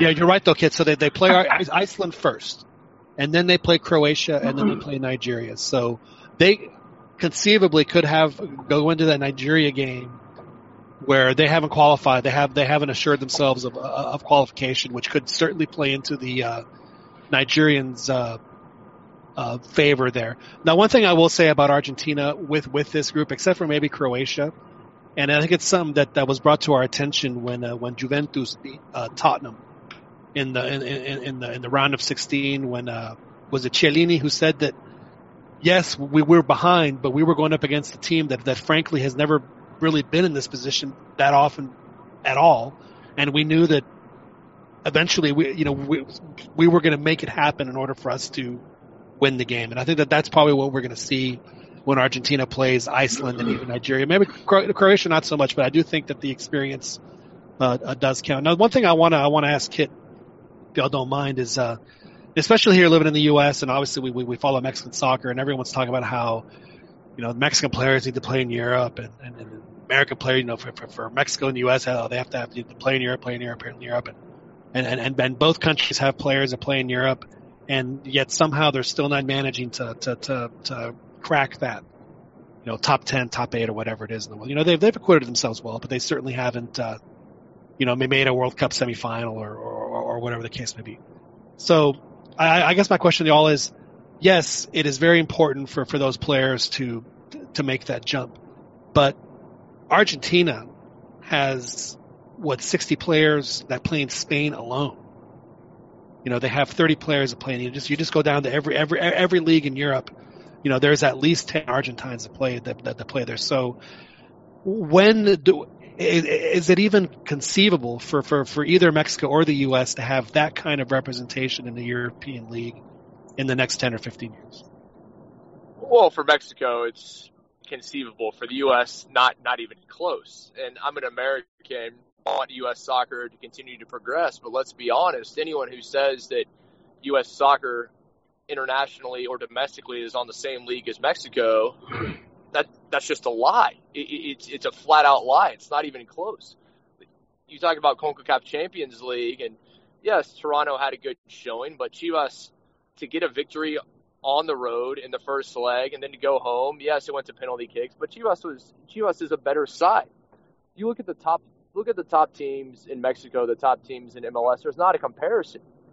Chivas, America, Tigres, they're better than the sides in Major League Soccer, and the gap is it's not as big as it once was, and it's continuing to shrink. But Mexico is still a better league. As far as the national team, to put it put a blunt point on it, Mexico's in the World Cup and the United States is not. So, so you you, don't see the, uh, the the possibility for, of of Americans putting 40 players in Europe or 50 players in Europe or, or, or whatever the case may be, because it seems like, uh, yes, I, I do agree that that for Mexico and the U.S. to get better, that they have to have players playing in, in the best leagues. I get that, but having 13 guys playing Europe is is, is, is not going to cut it. No, you have no. to have it has to be, and, and the reality is, is that Argent, Argentines don't necessarily have to play in Europe in order for them to have have a strong side, just because they have because because they're they're there's just so so much so much. I mean, there's there's 70 Argentines that play in Mexico for for Pete's sake. I mean, Right. there there are Argentines everywhere. It is it, it has to be one of one of their biggest ex, and I'm being dead serious. One one of their more important experts are are, are soccer players. It's actually their second largest export. And it's funny you say that because monetarily, that is their second largest export. Brazil's the same way. Brazil and Argentina, more than any other countries in the world, are known for exporting soccer players. They play in every league in the world. If you go to the Thai, if you go to the Thai Super League, whatever the heck it is, there'll be Argentines there that can't make it anywhere else because that's what they do. There'll be Brazilians there as well. That is what those countries do, but that's what those countries have done for a century. That is what those countries Argentines were playing in in Italy in the 30s. Mussolini referred to them as the repatriated ones. This is nothing new. You've had Brazilians doing the same things. These are the only two countries that have this export at this level. Mexico, it- you're starting to see more Mexicans playing internationally for big clubs in Europe. It's coming slowly, but they're on the right track. I don't see them having the quantity in the next 20 years. It, it's going to take time, but they're certainly a lot closer to it than the United States is. In the United States, I don't see in my lifetime having the players, the number of players playing in Europe. I, I, I just don't see it in the league. It, it, the, the league is nascent. This is the 23rd year of Major League Soccer, and it's grown exponentially. It grows by the year, but soccer is still it's not the premier sport in this country. One thing that Mexico has and will always have over the United States of America, soccer is the biggest sport in Mexico. You have other sports there, but it's the sport. Soccer is the biggest sport in Brazil. It's the biggest sport in Argentina, and because of that, you're going to produce more players. No, you're absolutely uh, you're absolutely right as far as the, uh, the the just the mass quantity of players that they have uh, in and around the leagues all over the world. Uh, I mean, we see it just about everywhere you go, uh, as you mentioned. And in fact, not only that, but I mean, they also appear on other national team, on other national teams as well. And Mexico's uh, fielded a few uh, Argentine-born players for their national team. I mean, most recently in 2010 with Guille Franco, who uh, Well- I'm sorry, I'm sorry, Guille, Guille Well, well, Mexico has, Italy has, Spain has. I mean, if you look at the Portuguese national team, they're always Brazilian-born players on it, and that's that's nothing new because if you're producing that quantity and that quality of players, they're not going to be spots. They're, you're not going to make the top 23 of your home country. So if you have the opportunity to play somewhere else, you're absolutely going to take it. So they say that Argentina is, is is Messi dependent, and people say, "Oh no, you know, they're that's just you know they're you know whatever their argument is." And then in their last friendly, they lose 6-0 to Spain. Messi was not playing, and in fact, it was so bad that he actually left his his luxury box because he was he was watching the game. It doesn't uh, now. Does is that something that should scare an Argentine fan that result, or, or is that something you see? You know what? It was a one off, no big deal. Uh, you know, we're moving on, or is it a big wake up call for the uh, for for Argentina that that that six zero result? I think it should absolutely scare them. It just goes to prove that they do not know how to play without Messi. And I've said for a long time that Argentina has to make a very difficult decision. And it's not to leave Messi off off the team. That's ridiculous. He's one of the top two players in the world. You you obviously want him on your side. You want him playing, but they have to figure out how to play with him and not watch him. They have to figure out how to support him.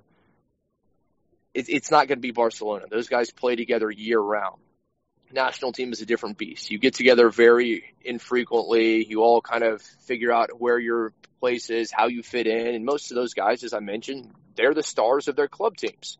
So they're having to take a back seat. They're having to play another role that they're not accustomed to. But they're doing that too much sometimes. It's too much deference to Messi, Too much, okay, well, he, we, we we got him the ball. Now what's he going to do with it? One thing that when you watch Argentina play in the last few years, no one moves off ball. They just sit there, they give him the ball, and they watch him go. Well, as good as Messi is, he can't beat a team on his own. Certainly not in a World Cup.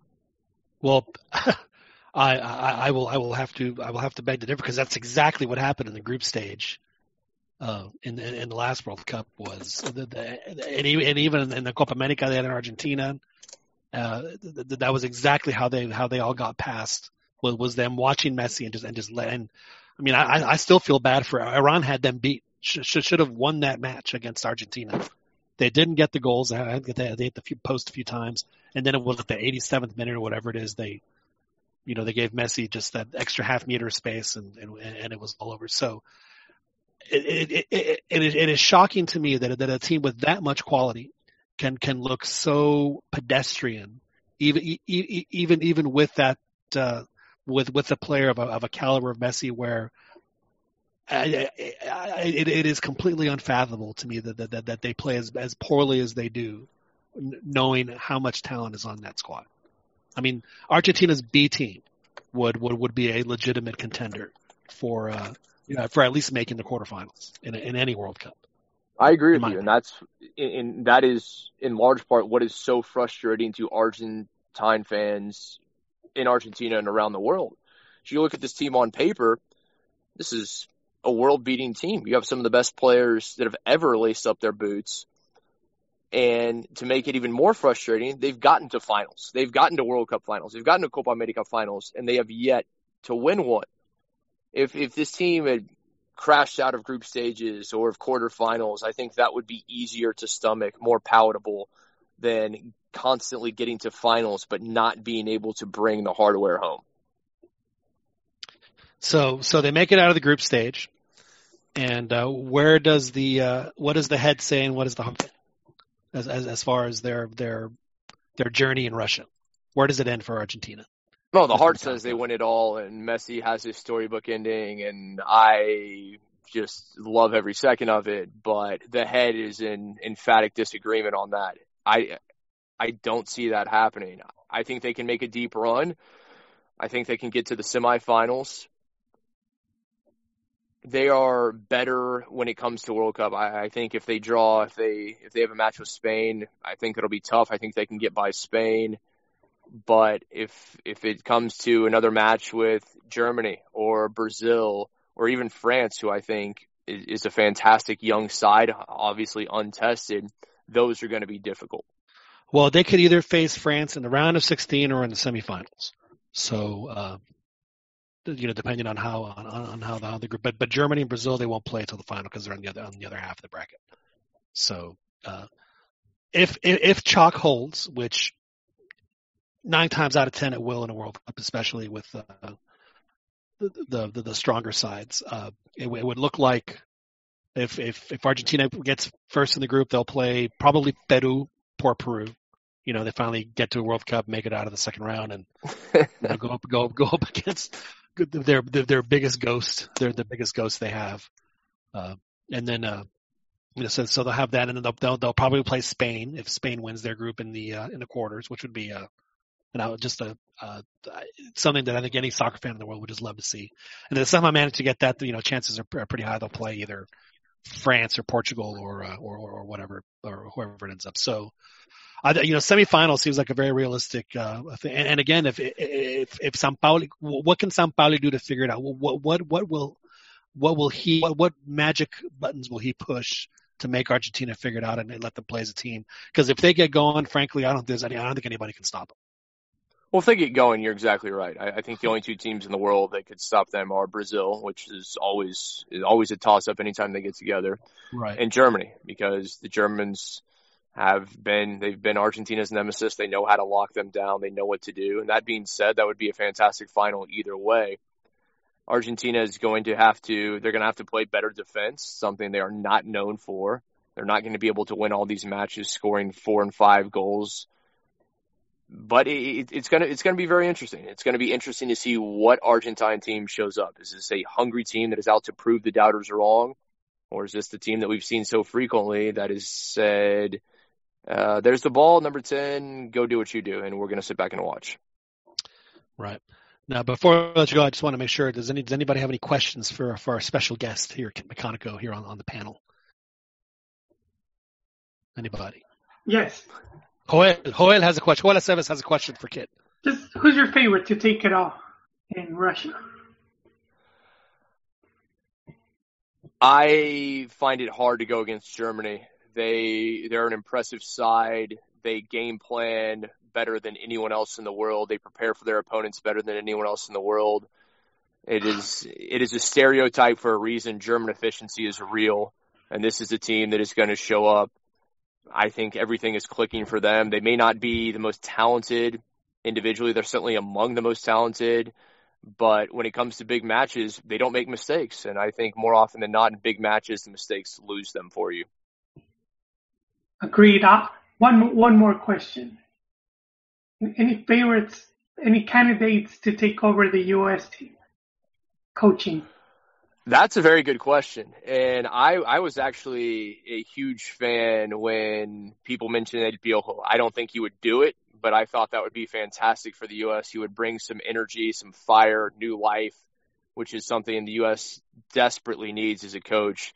You've had cardboard coaches from Jurgen Klinsmann to Bruce Arena. Neither one of them has been able to stroke – the fire of the fans, get them involved as much as they need. I, I thought Piojo would be great. I don't think that would actually happen. That being said, I, I would like to see I would like to see someone who wants this job, someone who's hungry. And I know that that's not really answering your question. It, it, it's it's not a premier job, so I would like to see somebody who would who really wants this job there, there's some good Americans. Uh, Dom Kinnear, the former Houston Dynamo man, I think he's always been. I, I think he would do a very good job. He understands domestic soccer. he understands our league. Um, so th- those are the names that come to mind. Osorio has also been linked with the post. Um, I would. Yeah, we'll, we, we will write a letter of recommendation. You guys can keep him. That's all I'm gonna well, say. I he's, he's good at qualifying, though. I'll give him that. Well, at this point, we would settle for qualification. His uh, his, his his organization skills, frankly, are are, are second. He, he he preps better than than anyone, and everything except actually what happens what what happens on the field.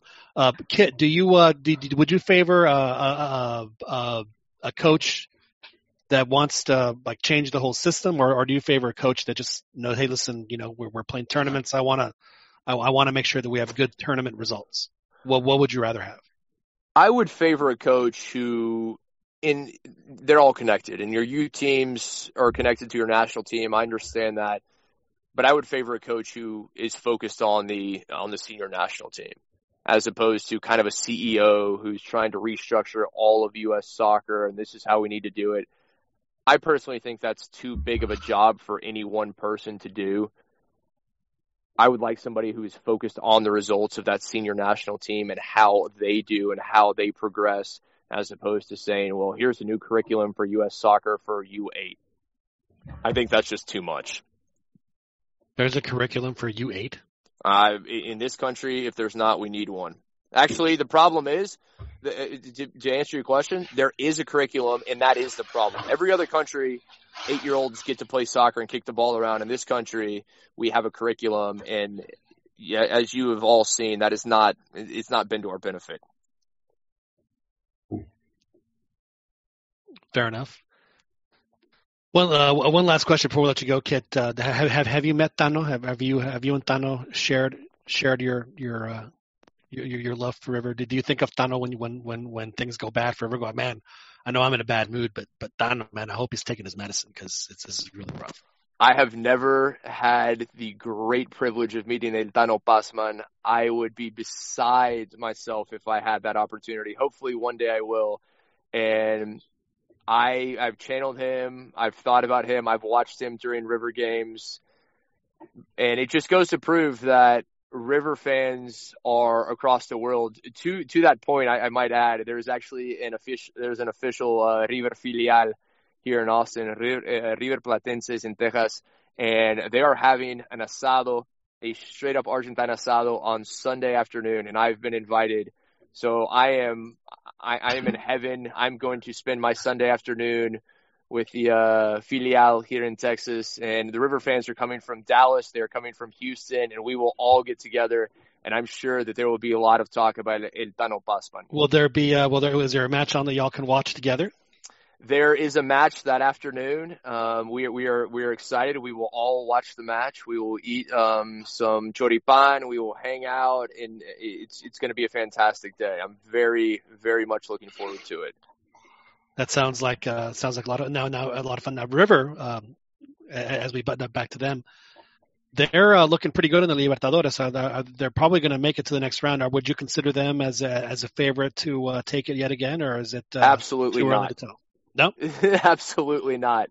They are Jekyll and Hyde when it comes to domestic. That being said, they've been they they were in a good run of form domestically. They haven't lost in the last ten matches, but they started out they were just putrid in the Argentine Superliga. R- River's one of those teams that if if they can if they can win a few games, they have a chance.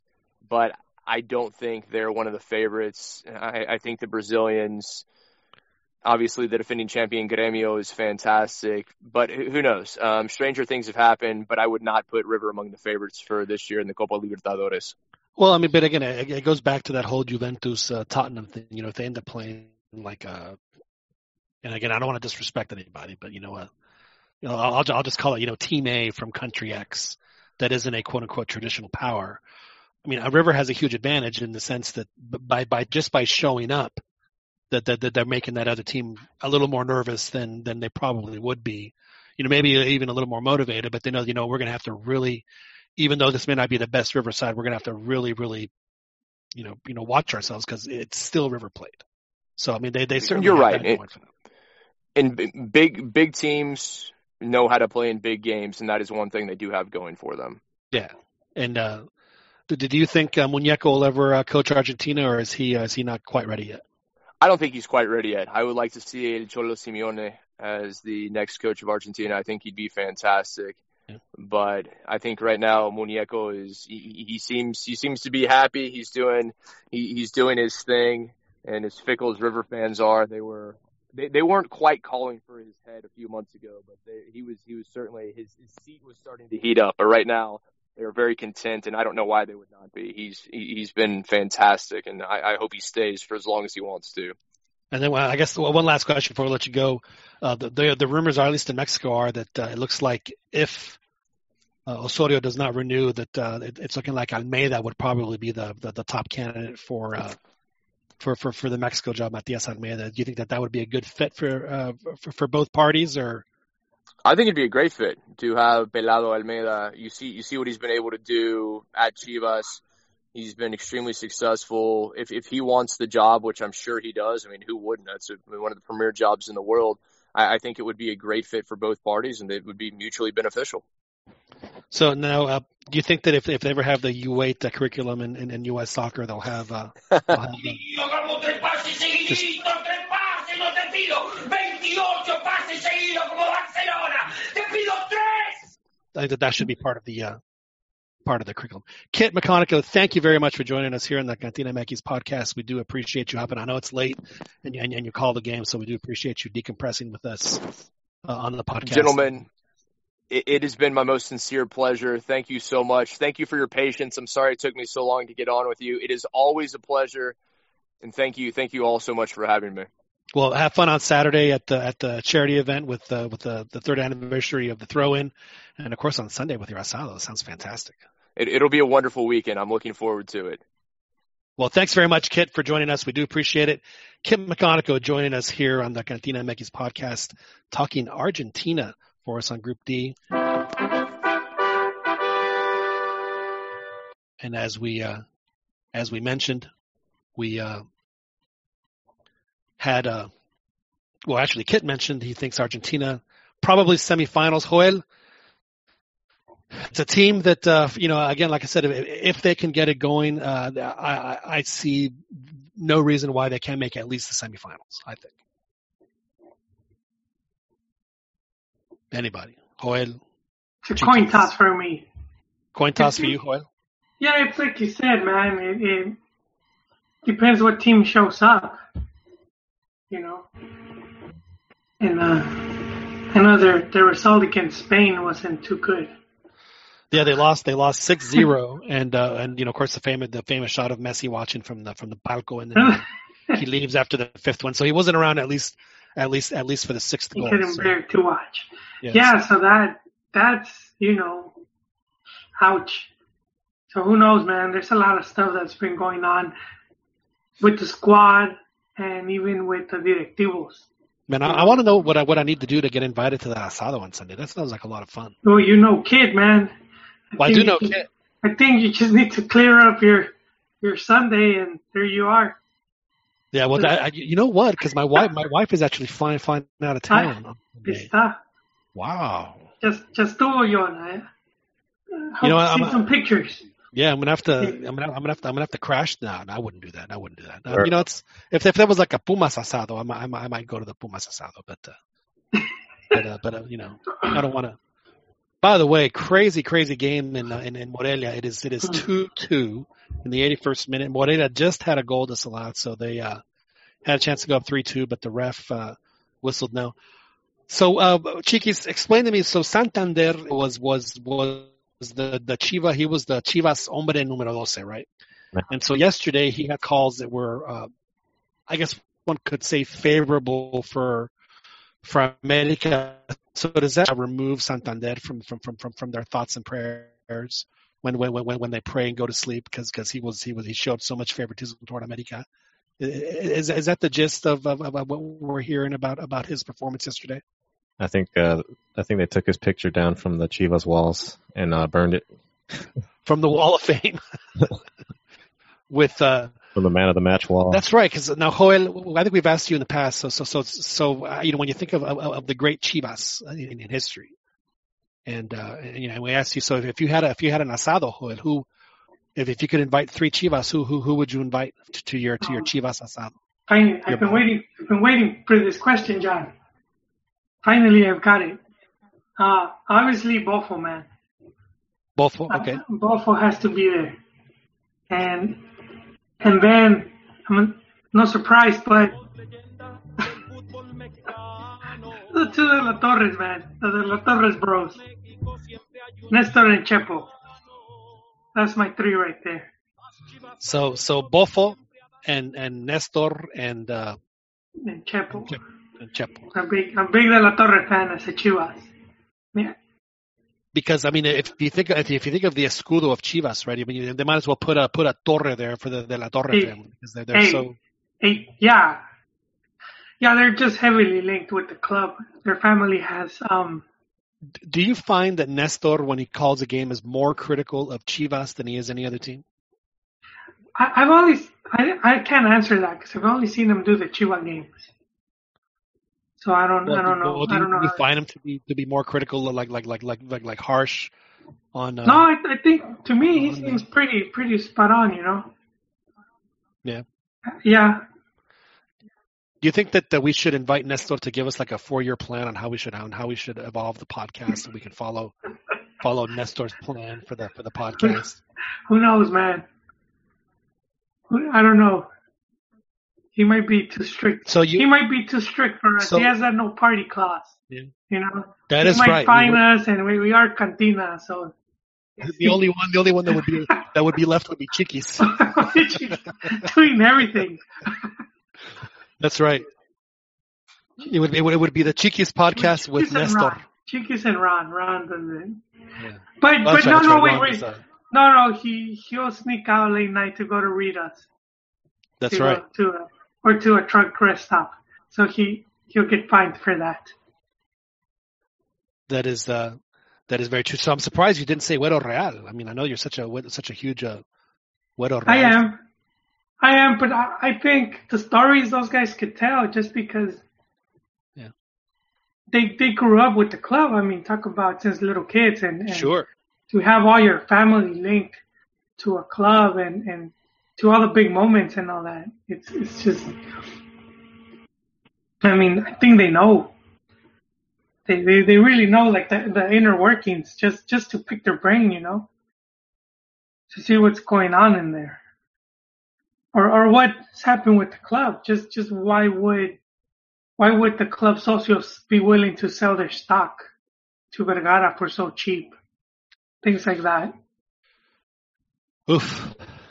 You're op- opening some, some, some very, very old and deep wounds.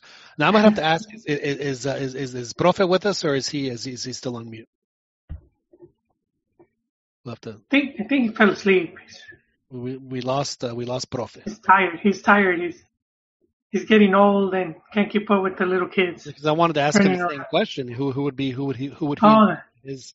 Well, I'll ask Chiqui Chiquis. Who, who which which uh, which who, which Pumas would you invite to your to your Pumasado?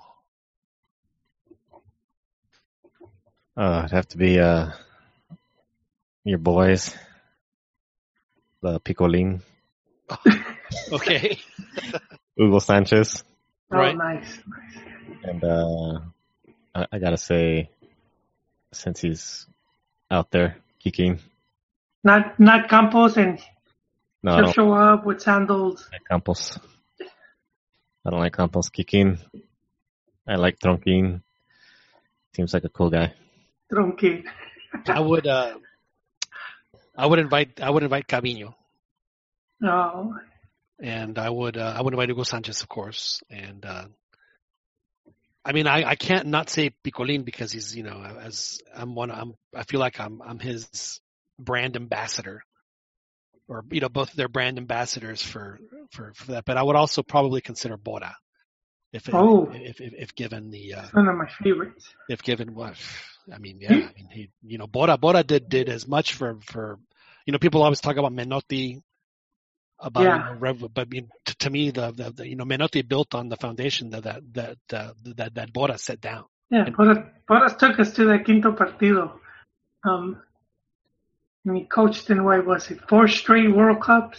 yeah and they went to the second round in every single one of those and then and it wasn't until uh, actually five straight World Cups Yeah, and it wasn't until China and and and and, and this is a true story. Uh, China makes the World Cup for the first time. They get blown out, but I think they had they had Costa Rica, Brazil. Uh, I'm trying to remember who the other team not Portugal. was. It Portugal? No, it wasn't Portugal. It was. Uh, I don't. I can't believe I don't remember this. But I, I, I forget who it was. Oh, it was Turkey. Turkey was the other team. Tur- Oh, yeah, yeah. And even even the Brazilian, because of Bora, we're thinking, you know, China might win this group. because only only because of Bora. That's how much that's how much respect Yeah. had the world over. If I'm not mistaken, I think he's coaching Qatar right now. Wow. I didn't know he was still active. Yeah, I, th- I think he's coaching. Well, he was in the uh, when they did their presentation for Qatar 2022. He was one of the speakers.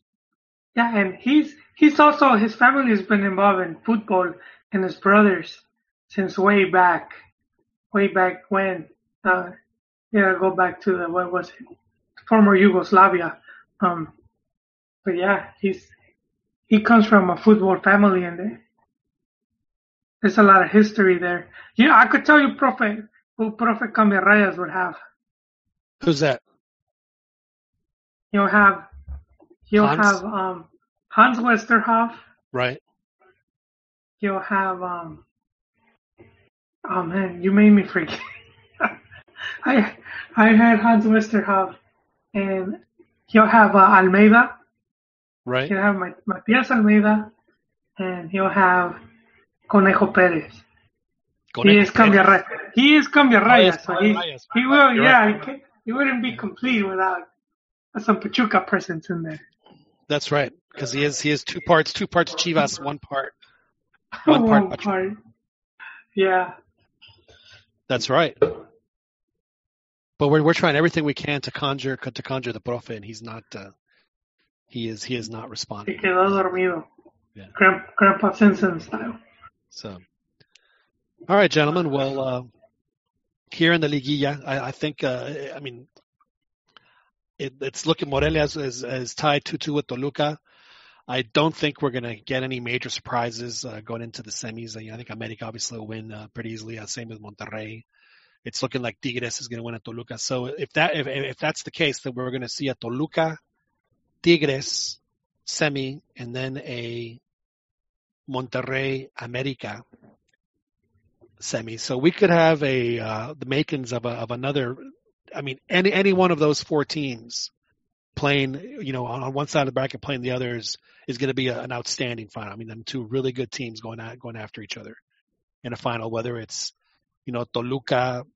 Monterrey or Toluca America or America Tigres or Tigres uh, Monte or the, another Clásico Regio. I mean, would be I know I know that Ron probably wouldn't wouldn't favor too much playing the uh, America Toluca final because he's for whatever reason he has a a huge problem with uh with with Toluca, which he hasn't he hasn't fully really answered. I think I think something happened to him in Toluca. I think that that's that that's why he uh he hold, he holds such ill will toward the Choriceros. Is you know maybe uh, things didn't work out for him down in, uh, in in Toluca at some point, which is why he he holds not only not only the team but the whole city of Toluca in in in, in, in, in with ill regard. Well, we'll have to ask about that when and if he uh, he decides to to join. I know that he's very busy right now in his uh, in his architecture uh, program that he uh, is finishing up. So uh, hopefully uh, Ron will be able to join us over the next few weeks. So so again, uh, Kit McConnico joined us. Uh, said Argentina, Croatia making it through. Um, Joel, you agreed. Argentina, Croatia. Chiquis, do you feel the same way? Argentina, Croatia making it through Group uh, Group D. Yeah, I can see that.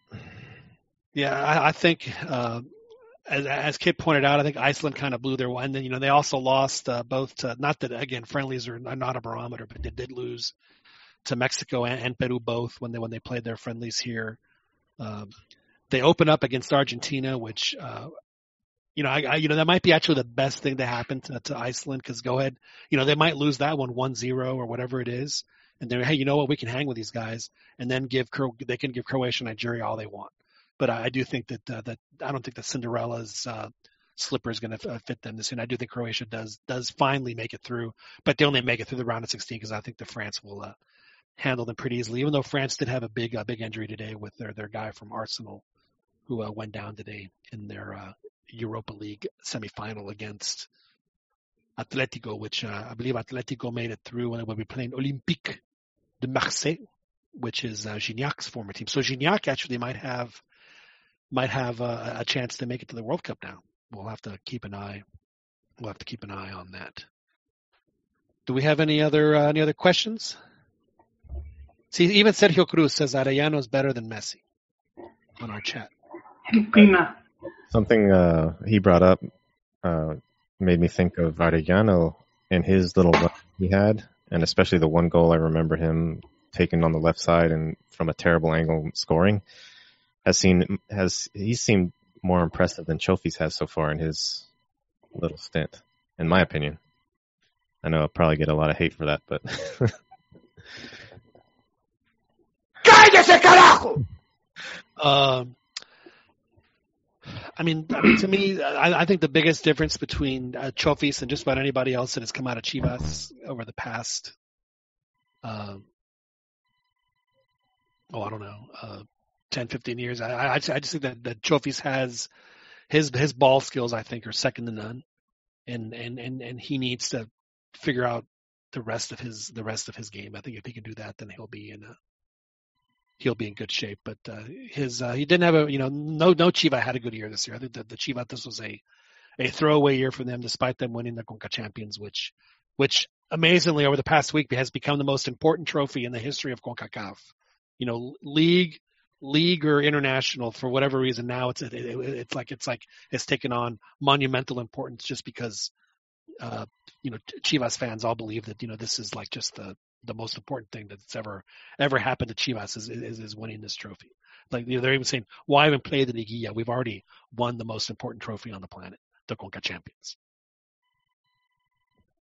Is, is is this Joel the kind of the the kind of uh, blind loyalty that you have to fight through as as a Chivarmano to to get them to to be a little more realistic with their with their thoughts and expectations? Is this is is this your constant battle? What is, is this why you became Joel the the self-loathing Chivas fan that you were for so many years? oh, I think he Oh. did. We lost Joel. We lost Joel. Well, I was hoping he would answer that. His uh his realism when it comes to Chivas is is like uh overshadowed by his uh fanboyism of the De La Torres, in my opinion. Yeah, it's uh, his. Uh, well, I mean, I don't want to. I don't want to speak ill of uh, of, of while, while while he's not on. But yeah, the the fact that he wanted to invite both of them over for his asado. You know, I mean, you know, what if what if he and both? What if Bofo asks, him, "Hey, Joel, let's let you know, Let's bring Almeyda. let's go behind the or let's go behind the shed." You know, Joel's not going to be able to go because Nestor's there. You know, so he's gonna he's gonna miss out on that opportunity. You know, he has to he has to behave himself because Nestor is there. It's uh, it, it, it's very uh, very unfortunate for that. So, and uh, you know, Sergio uh, again agreeing with me, saying that uh, that Cuauhtemoc is uh, is is well not agreeing with me, but agreeing with the shirt. That Cuauhtemoc is, uh, is is better than Messi as well. Well, Chiquis, it started off with you and me. I guess it's going to end with you and me here in the on the Cantina Mekis podcast. Does does Pumas have a chance, Chiquis, here? Uh, the, down three going against America, or are they just going to mostrar la cara and and win 1-0 and you know everyone will be everyone everyone will be happy or whatever it is. And then does Patino survive? Does does does Pumas have any chance to make it out over the next three or four years out of this this this this ugliness that that has overcome the team? No, I think they have. Uh, I think they have zero chance. And before in the season, whenever they got called out by the fans and the fans were talking to them, that that looked promising. But now, in, in a video that came out, the fans were like yelling at him, cussing at him, and they were actually upset and like throwing middle fingers at the fans. And uh, and Piojo's comments on not being overconfident even in this return leg. Uh, yeah, I think they're done. I think Yeah, you're probably. I mean, I mean, yeah, you're probably right. I mean, I mean, the reality was is that it was it would have taken a a a, a, series of, of essentially perfect games for Pumas to uh, to, to win this leg uh, against America. Uh, just because America has, has has better players, they have a better coach, they have a better team, and and you know they would have to rely on on on on, on, on America's mistakes for Pumas to capitalize on. Now they did have some chances, but again, you can't go down 3-0 after 25 minutes or whatever it was yesterday, and and expect that the yeah. So I think that the uh, you know for Pumas to make the Liguilla, I think was was was good. They they needed to get points to help them in the in the porcentual, but I mean they really do need to take a, a long hard look over these next two years, knowing that they're essentially not having to worry about relegation because it's not going to be um, included in the next two seasons to see what in what direction they want to go. Do they want to be the academy guys, or do they want to be like every other uh, team in Liga MX that contends and and and, and buy and buy their way to uh to, to building their roster because their their combination of of the of the twos and frankly just is not working and hasn't worked for the past eight years or so. They just they just not. I mean, I can't think of any player over the past five or six years that has come out of Pumas that you're thinking, wow, this guy really has has has some talent. It's, it, it's just not there. So hopefully, uh, hopefully they will be able to uh, to to figure that out because I mean, I'll be honest with you. I mean, I think that over if if, if we didn't have this promotion, if the promotion relegation thing was still happening, Chiquis, I think I think it would be uh, it would be you and I that would that would be reacting this way. No! No!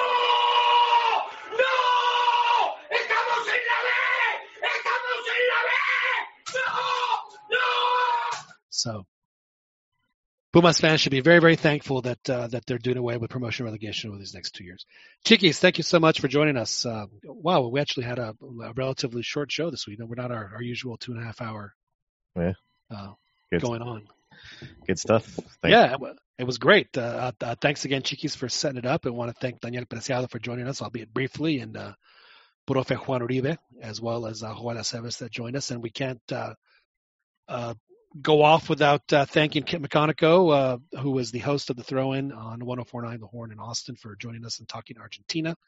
Again, uh, Kit, a big River Plate fan. Uh, if you didn't hear his story, he was uh, given a personal tour by the president of River Plate at the time of, of the uh, of the trophy room of the of the stadium itself of the offices of River Plate, which is why he became a River Plate fan. So we do appreciate him coming on and sharing his thoughts, not just on Argentina, but on Mexican soccer and of course U.S. soccer as well. So we thank him for coming on, and we thank you guys for listening. I want to thank uh, Sergio and MJP on the chat, always uh, active on the chat. Uh, Sergio, I know that uh, your America fans have, uh, have or, or, your America team has a, a very good uh, chance of of winning the trophy. So we'll see how that pans out for them as well thank you guys again for listening. Uh, and again, you can listen to this podcast live every Thursday night on YouTube on our Cantina MX podcast page, our channel, or you can download this and every previous edition of the Cantina MX podcast from our space on the podcast center in iTunes. Please give us a like on Facebook. I know the Joel is very, very active with uh, keeping folks up to date with uh, not just what happens in Mexican soccer, but the world of soccer. Really, uh, some good videos and just uh, a lot of very uh, good information. And of course, you can give us a follow on the Twitter, where we uh, kind of tend to do the same thing, but I think we're a little bit more, uh, a little edgier on the Twitter. I think I think one would say. So we do appreciate y'all following us on that as well. Again, thanks everyone for joining us. My name is John Jagoop, and we will talk to you guys again next week. Actually, I do want to mention uh, efforting to uh, get uh, John Arnold on our show next week to talk uh, Group B. John Arnold with from uh, the Dallas Morning News and Goal.com. Uh, CONCACAF writer, he writes for uh, about uh, CONCACAF beat writer and Mexico beat writer for Goal, and the FC Dallas beat writer for Dallas Morning News. Hoping to talk Group E with him because Costa Rica has, frankly, a really good chance again to advance to the round of 16 uh, with the, the, draws that they have outside of Brazil. They have uh, they have Switzerland and they have they have somebody else. Who is it that uh, who's in that other group? Um, um uh, Serbia. Yeah. So again, Costa Rica has uh, has uh, somewhat of a chance to uh, to make it out of that group as well. So we will talk to you guys next week. Uh, thank you very much for joining us, and enjoy the rest of your weekend. And we will talk to you soon.